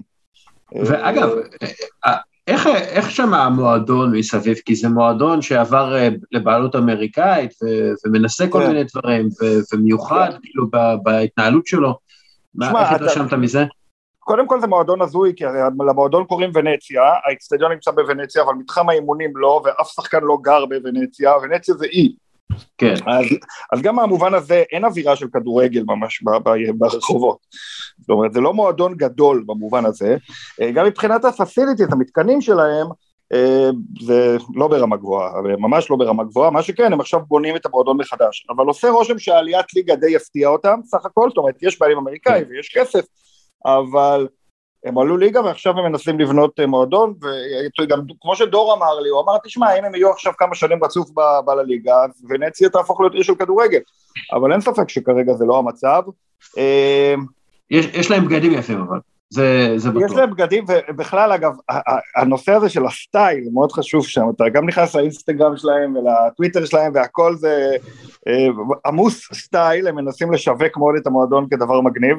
כן. זה באמת מגניב, אבל השאלה אם גנרית, יש שם באמת קהל גדול מהשטח. תשמע, ראינו שם קללות, אה, מי שרוצה לראות את הכתבה, יש שם קללות על גדות הנחל לשחקנים, זה באמת סצנה הזויה, אולי זה חלק מתהליך ההתבגרות של המועדון, אתה יודע, שיש אוהדים כועסים, כי כן. בדרך כלל האוהדים שלהם מאוד שלווים ורגועים. אתה יודע, יחסית לאיטליה, אתה רואה, יש שם אווירה של ונציה, אווירה נעימה כזאת, וכולם נחמדים, ואז באים אוהדי סמדוריה, זה מרגיש לך כמו ישראל, באים אוהדים, לעשות בלאגן, רעש. אה, אז כן. אה, טוב, אתה, אתה יודע, אולי, אולי זה גם מתקשר לחלק השני של השיחה שלנו, אבל תרבות הכדורגל באיטליה מזכירה לנו את ישראל מאוד, וגם או, שם אוקיי. הרגשתי בבית, הרגשתי בבית. באיזה, באיזה מובן? במובן שזה אותה תשוקה, אותה אווירה, אותו, אה, אה, אתה יודע, איזה, איזה משהו אלים באוויר, ואני לאו דווקא אומר את זה במובן השלילי, זאת אומרת, אה, מה שקוראים לו עוצמה, לפעמים, אה, שיש, אתה יודע, אוהדים שקופצים, ששרים, שצועקים, שלא באו כדי ליהנות מהצגה, הם באו להיות ההצגה. וזה כן. מאוד דומה לישראל, זה מאוד דומה לישראל. Uh, היחסים בין השוטרים לבין האוהדים, שם אתה באמת מזהה הבדל. זאת אומרת, מצד אחד השוטרים שם, אתה יודע, כמו שוטרים באירופה הרבה פעמים נראים הרבה יותר מפחידים, הרבה יותר רחוקים, הרבה יותר ממוגנים, זאת אומרת, גם אם מישהו מהאוהדים עכשיו יזרוק פחית שתייה לעבר השוטרים, אז אני אומר, אז מצד אחד זה לא יכאב להם, כי השוטרים מאוד מאוד מאוד ממוגנים. אה, אה, אה, מהצד השני, בניגוד לארץ, אני בטוח, או בניגוד לחלק מהמקרים בארץ, אני בטוח שהשוטרים לא, גם אם מישהו יזרוק עליהם משהו, עכשיו לא ייכנסו לתוך הקהל כדי לתפוס את הבן אדם הזה ולעשות יותר בלגן. כן, זה, זה לא צנות שראינו בכדורגל האיטלקי, למרות האלימות כן. הדי... יש אלימות איומה באיטליה. כן. כן, גם גזענות וגם אלימות, הרבה אירועים, אה, אבל, אבל הנקודה שלי זה שיש תחושה של יותר מרחק בין השוטרים לבין האוהדים, בארץ הם נראים קצת קרובים, אתה יודע, כן. אבל יותר מרחק גם מבחינת המראה, גם מבחינת כללי ההתנהגות, אה, השוטרים מאוד מאוד מאוד מוגנים, זה מאוד מאוד ברור, אבל כל הציוד הגנה הזה גם הופך אותם למאוד מפחידים. אה, כן. אז, אני, אז אני מרגיש ששם בוא נגיד, היה, ב- אתה יודע, בגדות הנחל, בצד אחד אוהדים מקללים, בצד שני השחקנים והמשטרה באמצע, לא נראה שמישהו מנסה לאתגר את ההפרדה הזאת. יש פחד מהמשטרה, זה מאוד ברור. אוקיי, איך אגב מתמודדים עם אה, גזענות? ראינו גם השבוע, בסוף השבוע, אה, את אה, קוליבאלי של, של נפולי סופג קריאות גזעניות באטלנטה, ו- ויצאו להגנתו, שחקני האטלנטה גם כן, אבל נכון. איך מתמודדים עם זה? כי זה לא נראה שיש שם איזה דעיכה בכל מה שקשור לגזענות ביציעים, אנחנו גם רואים, אני חושב שבקליירי יש שם, כאילו, כל הזמן יש שם קללות גזעניות, כאילו נכון. לא משנה מה, מו, מי, לא נכון. משנה. תראה, זה, אה, אני חושב שיהיה, אתה יודע, אם אתה מסתכל על התמונה הרחבה של 20-30 שנה, ודאי שיש דעיכה. זאת אומרת, אוקיי. קצת כמו בארץ, הימים הכי גרועים פה בגזענות לא היו כשאתם זוכרים שהיה שחקן ערבי בביתר וזה, זה היה עשר שנים לפני זה שהתקשורת לא הייתה מדווחת. אז כל היציע היה שם, מוות לערבים ודברים כאלה, והתקשורת הייתה בגישה שלא נדווח, כדי לא לעודד את התופעה. איטליה הייתה במקום הזה עד לפני כמה שנים. שלא לדווח על גזענות, לנסות להצליח. אם שחקן לא היה מדבר על זה, אף אחד לא מדבר על זה. זאת אומרת, אם השחקן לא היה בא בסוף המשחק ואומר, אני לא מאמין שקיללו אותי בקריאות גזעניות, אה, קראו לי קריאות גזעניות כל המשחק, זה פשוט לא היה מדובר בכלל. אה, והשחקנים, כמו באנגליה, השחקנים הם אלה שהובילו את המהפכה. אגב, בארץ ממש לא. אה, אבל השחקנים הם אלה שהובילו את המהפכה, גם באנגליה, כל, ה, כל התנועה נגד גזענות בכדורגל התחילה מזכויות השחקן, ואותו דבר באיטליה, שחקנים באו ואמרו שנמאס להם והם לא יכולים לשמוע את זה יותר. השחקנים אגב, כמו קוליבאלי בעצמו, שכבר דיבר על התופעות האלה בעבר, בלוטלי כמובן היה מדבר על זה הרבה. אה, אז ככל שהשחקנים מדברים על זה, יש מזיין, ואתה יודע, אמרנו שאיטליה מזכירה את ישראל, אז גם בעובדה הזו, שיש כותרות גדולות, פתאום המשטרה נכנסת, פתאום הפרלמנט נכנס, וכל הדברים האלה, אבל אתה רואה שם דברים שמזכירים את פה, השופט מנסה לחשוב איזה עונש יהיה, והוא מתלבט בין עונש אה, קולקטיבי לבין לא, והוא כן. מתחשב באיך הגיבו החברים ליציע, שזה משהו שגם אנחנו המשקיפים בודקים. אז באמת במקרה של אטלנטה אומרים, רואים אוהדים אחרים של אטלנטה שמבקשים מהאוהדים האלה להפסיק, יש לזה גם משקל. אה, אז לכן מאוד חשוב ה- גם ההתנהגות של השחקנים, גם הצעדים שהמועדון עושה, בעצם באותה דינמיקה פחות או יותר של הארץ, ככל שהמועדון מראה שהוא עושה יותר ויותר צעדים ופעולות כנגד התופעות האלו, ככה גם אה, בית המשפט יקל עם, ה, עם הקבוצה. אז, אז, אז, זה ממש מזכיר את הטקסטים מבית הדין בישראל, שאתה קורא את בית הדין באיטליה. בקיצור, בוא לא, אה, שכונה, שכונה, שכונה על כן. גדות הים התיכון. לא, שכונה, אבל פחות שכונה, פחות מפעם, פחות מפעם. זאת אומרת, אוקיי. יש התקדמות גדולה לגבי פעם, אבל זה נכון שבשורש. של זה, הכדורגל האיטלקי, כמו שאמרתי לך, האוהדים שם הם ההצגה, הם לא באים לראות הצגה. אגב, לפי, דעתי, קבוצות כמו מכבי חיפה או מכבי תל אביב, אה, הן מתנהלות טוב יותר מאשר אה, הרבה מהקבוצות בסריה A אפילו, ברמת. ההתנהלות, ההתנהלות כעסק, וזה, נכון. כי באיטליה, באיטליה באמת יש לך שם הרבה, אתה יודע, אולד סקול מנהלים כאלה שלא באמת יודעים מה קורה, ונציה זה משהו אחר, כן? זה, זה בעלות לא. ונציה, זהו, ונציה זה משהו אחר. אבל. אבל כאילו הרבה מהבעלות שם והרבה מהמנהלים שם הם לא האנשים הכי בוא נגיד ישרים או כן, קצת אולד סקול ובאופן כללי, באיטליה, טוב תראה, א' באיטליה גם יש, אה, נדבר קצת על פוליטיקה, יש איזו נטייה ימינה מאוד מאוד גדולה שסוחפת אה, הרבה מהציבור בשנים האחרונות, וגם זה כמובן מתקשר עם איזה חוסר רצון לגעת בעניינים פוליטיים, במרכאות כבולות.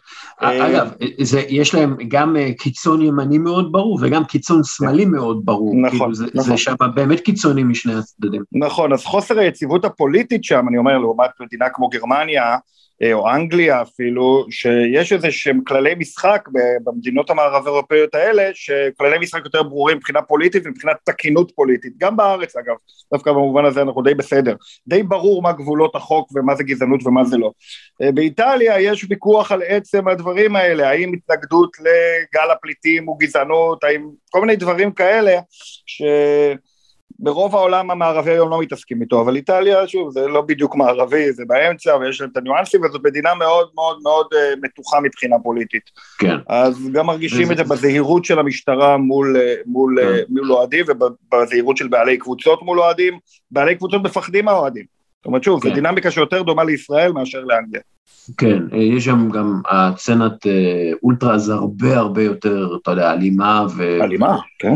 כן, כן. מאשר בישראל, אתה יודע, אנחנו לא רוצים להגיע לשם, אנחנו אפילו לא לא. רוצים להתקרב לשם, כן? אבל אה, זה באמת... אה, אני זוכר, דרך אגב, אני זוכר את המשחקים שאני הייתי באיטליה, באמת הייתה תחושה אה, שאין במקומות אחרים באירופה, של אלימות, ממש אלימות, תחושה, כן. אתה יודע, זה, זה בין מה שאנחנו אוהבים למה שאנחנו לא אוהבים. מצד אחד אתה רואה את, סמדוריה באים בסירה שם, כולם קופצים ושרים ובאים מחבקים אותי ושרים מעליי וכל הדבר הזה. כן. אבל ברור לך שזה זה הצד המאוד יפה של אוי אוי אוי מה קורה אם הקבוצה מפסידה. כל האנרגיה הזאת הולכת למקום רע. כן, טוב, כן. זאת הדילמה. כן, אה, בסדר, אתה יודע, תשמע, אה, יפה, נחמד, אה, מתי אתה נוסע עוד פעם? ככה שנדע. לא יודע, לא יודע, אני מחכה להצעות ורק בפתות, כי אה, התחלתי, מחמישה ימים בוונציה, יהיה קשה לי כן. לגבור על זה. טוב, גל, תודה אולי רבה. באיי סיישל יש איזה דרבי, אני לא יודע, צריך ליגיונר שם, צריך ליגיונר מאיש. צריך להגיע, ממש, ממש. אה, יאללה, תודה רבה, גל. בכיף אורי. ביי ביי. ועכשיו עידו מינקובסקי הישר מפוקט, תאילנד. מה נשמע? לא סתם, הישר אחרי שסגרתי את, ה, את אה, פלטות העץ, שזה כאילו לא סגור בכלל, כי אני, זה נשמע כאילו עדיין הילדים שלי עושים רעש עליי פה על הראש, אבל בסדר, ניסיתי, ניסיתי כמו שאומרים אצלנו בקריות. לא, לא שומעים, אבל תקשיב, הם ילדים, הם יעשו רעש, זה, חופשה שלהם, זה. נכון, זה, אקסיומה, אקסיומה. כן, אז זהו. לפ- לפחות הם חמודים. על איזה בשורות איוב מדברים היום, דסקל, על מה, על מה? פרס איזה ישראל בשורות איזי איוב שרצקי. הבאת לי אחרי ההודעה של איגוד השופטים וההודעה של סגל, מה עכשיו? אה, לאן- אה, נכון, נידרדר? היה, היה קטע. עכשיו אני לא יכול לדבר כל כך על שלומי ברזל, כי אני גם עובד מולו וגם הוא... אה, עזוב, גם אני, איגוד השופטים יקר לליבי ואני עבדתי איתם הרבה זמן וגם עם ההתאחדות, אבל די לחכימא ברמיזא, אתה יודע. בוא נמשיך הלאה. אה, איזי שרצקי, הבנתם אותנו. הבנתי, הבנתי אותך, אה, מבינים אותנו. אני רוצה לפוצץ את הבועה הזאת שנקראת איזי שרצקי. יאללה, אתה חם. שבאמת. אגב, אני רוצה לעשות disclaimer, אני רוצה לעשות disclaimer. אה, אני מכיר באופן שטחי את ילדיו, הינם ישראלים מופלאים. אמרנו את ה disclaimer, שמנו בצד. כן. איזי שרצקי לא ראוי לשום פרס, ובטח לא לפרס ישראל, וכי למה? אתה יודע שאני טעון על אה, בעלי בית שלוקחים בשבי קבוצה למטרתם. עכשיו, לא אכפת לי אם גם המטרה זה פילנטרופיה. איזי שרצקי מבחירה נמצא בקריית שמונה, מחרטט לגבי הסכומים שהוא שם בעיר, לא, לא, לא שנייה, יודע שנייה. כמה כסף הוא. הביא וכמה... אני, שנייה, תן לי, גם אם אני טועה, אני צודק. כן.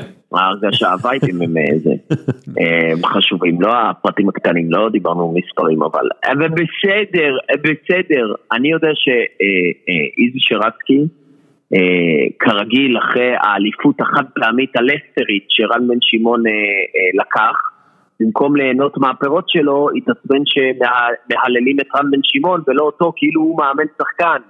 זה מה שהוא רוצה, הוא לא רוצה להיות אה, פילנטרופ ובעלים של קבוצה. את כל ההוויות, המאהבים והתאוות הקבוצות שלו ושל כמותו, כמו יואב כץ ועוד רבים כאלה, הם לוקחים בשבי קבוצה שלמה ומכפיפים את כולם לפסיכוזות שלהם. לפסיכוזות שלהם. טריינד הלך קיבי נמאס, מי רוצה אותך פה? עדיף להיות קבוצה ג' אה, בליגה ג' קבוצה אמיתית מאשר קבוצה בליגת העל מעוותת כמוכם. אני לא רוצה להגיד כמוך, שלא יקרא אותי, אז אני אומר כמוכם, יש אתכם.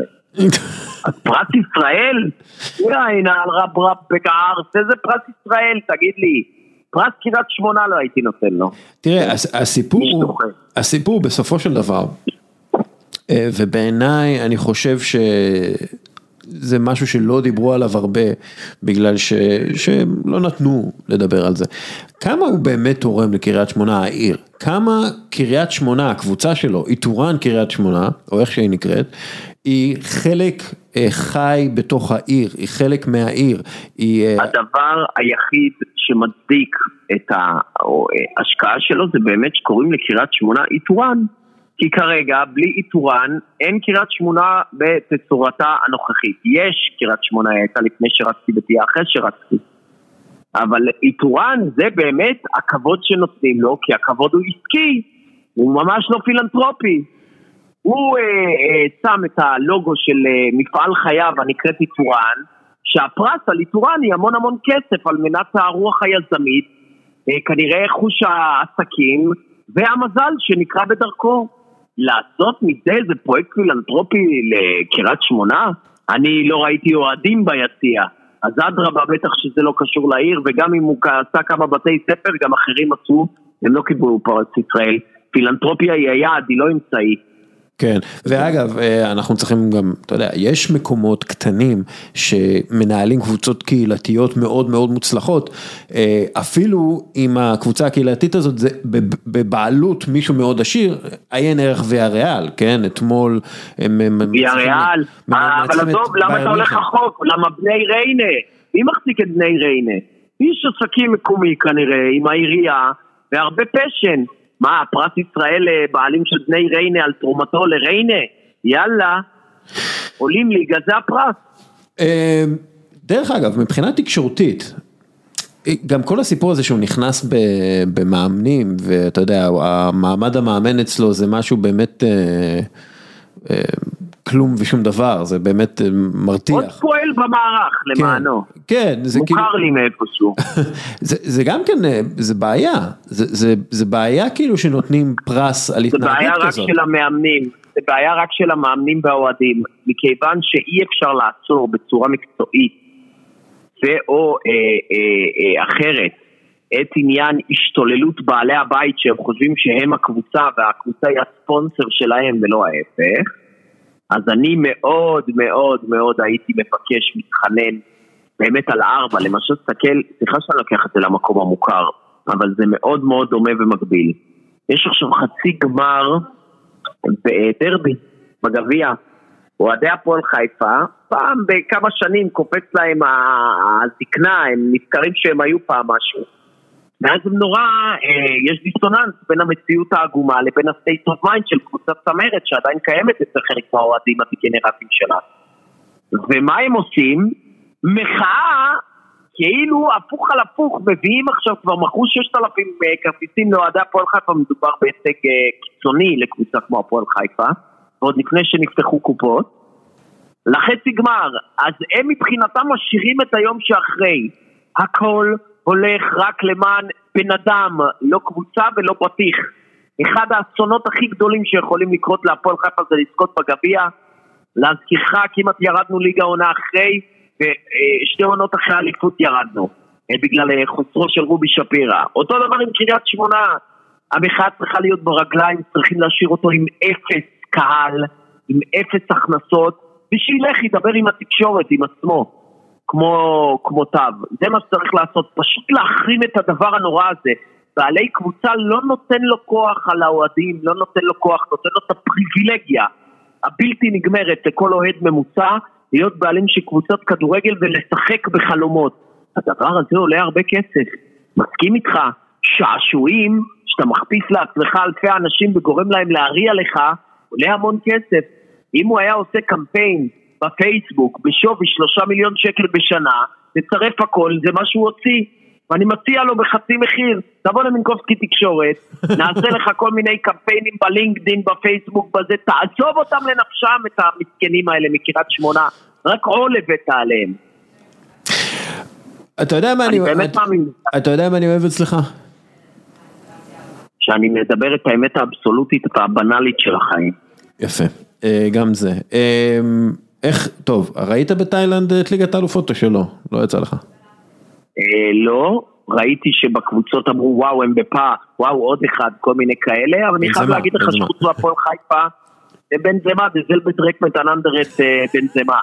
אבל אה, מה שאני רוצה להגיד לך, והצחקתי את עצמי אפילו, תפתחו לאימא, תפתחו לאימא. אה, אם היא דווקא. אבל יותר מעניין אותי כמו שרצקי, מה אתה אוהב לי? לא מעניין אותי.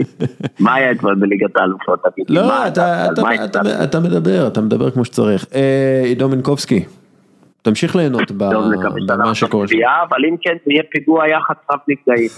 מתי אתה חוזר לארץ? win win situation, מה זה משנה, הלוואי שאני לא אחזור, תאמין לי.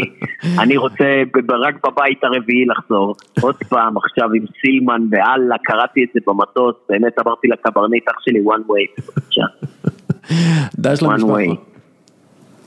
ביי אח. יאללה ביי. אוקיי, סיימנו להיום, uh, תודה רבה לוורד בוסקילה וניב נחליאלי ובועז גורן וגל קרפל והקרן החדשה לישראל ועידו מינקובסקי וקבוצת ח' י' ותודה רבה לך. מאזין יקר שנשאר עד הסוף, יאללה ביי.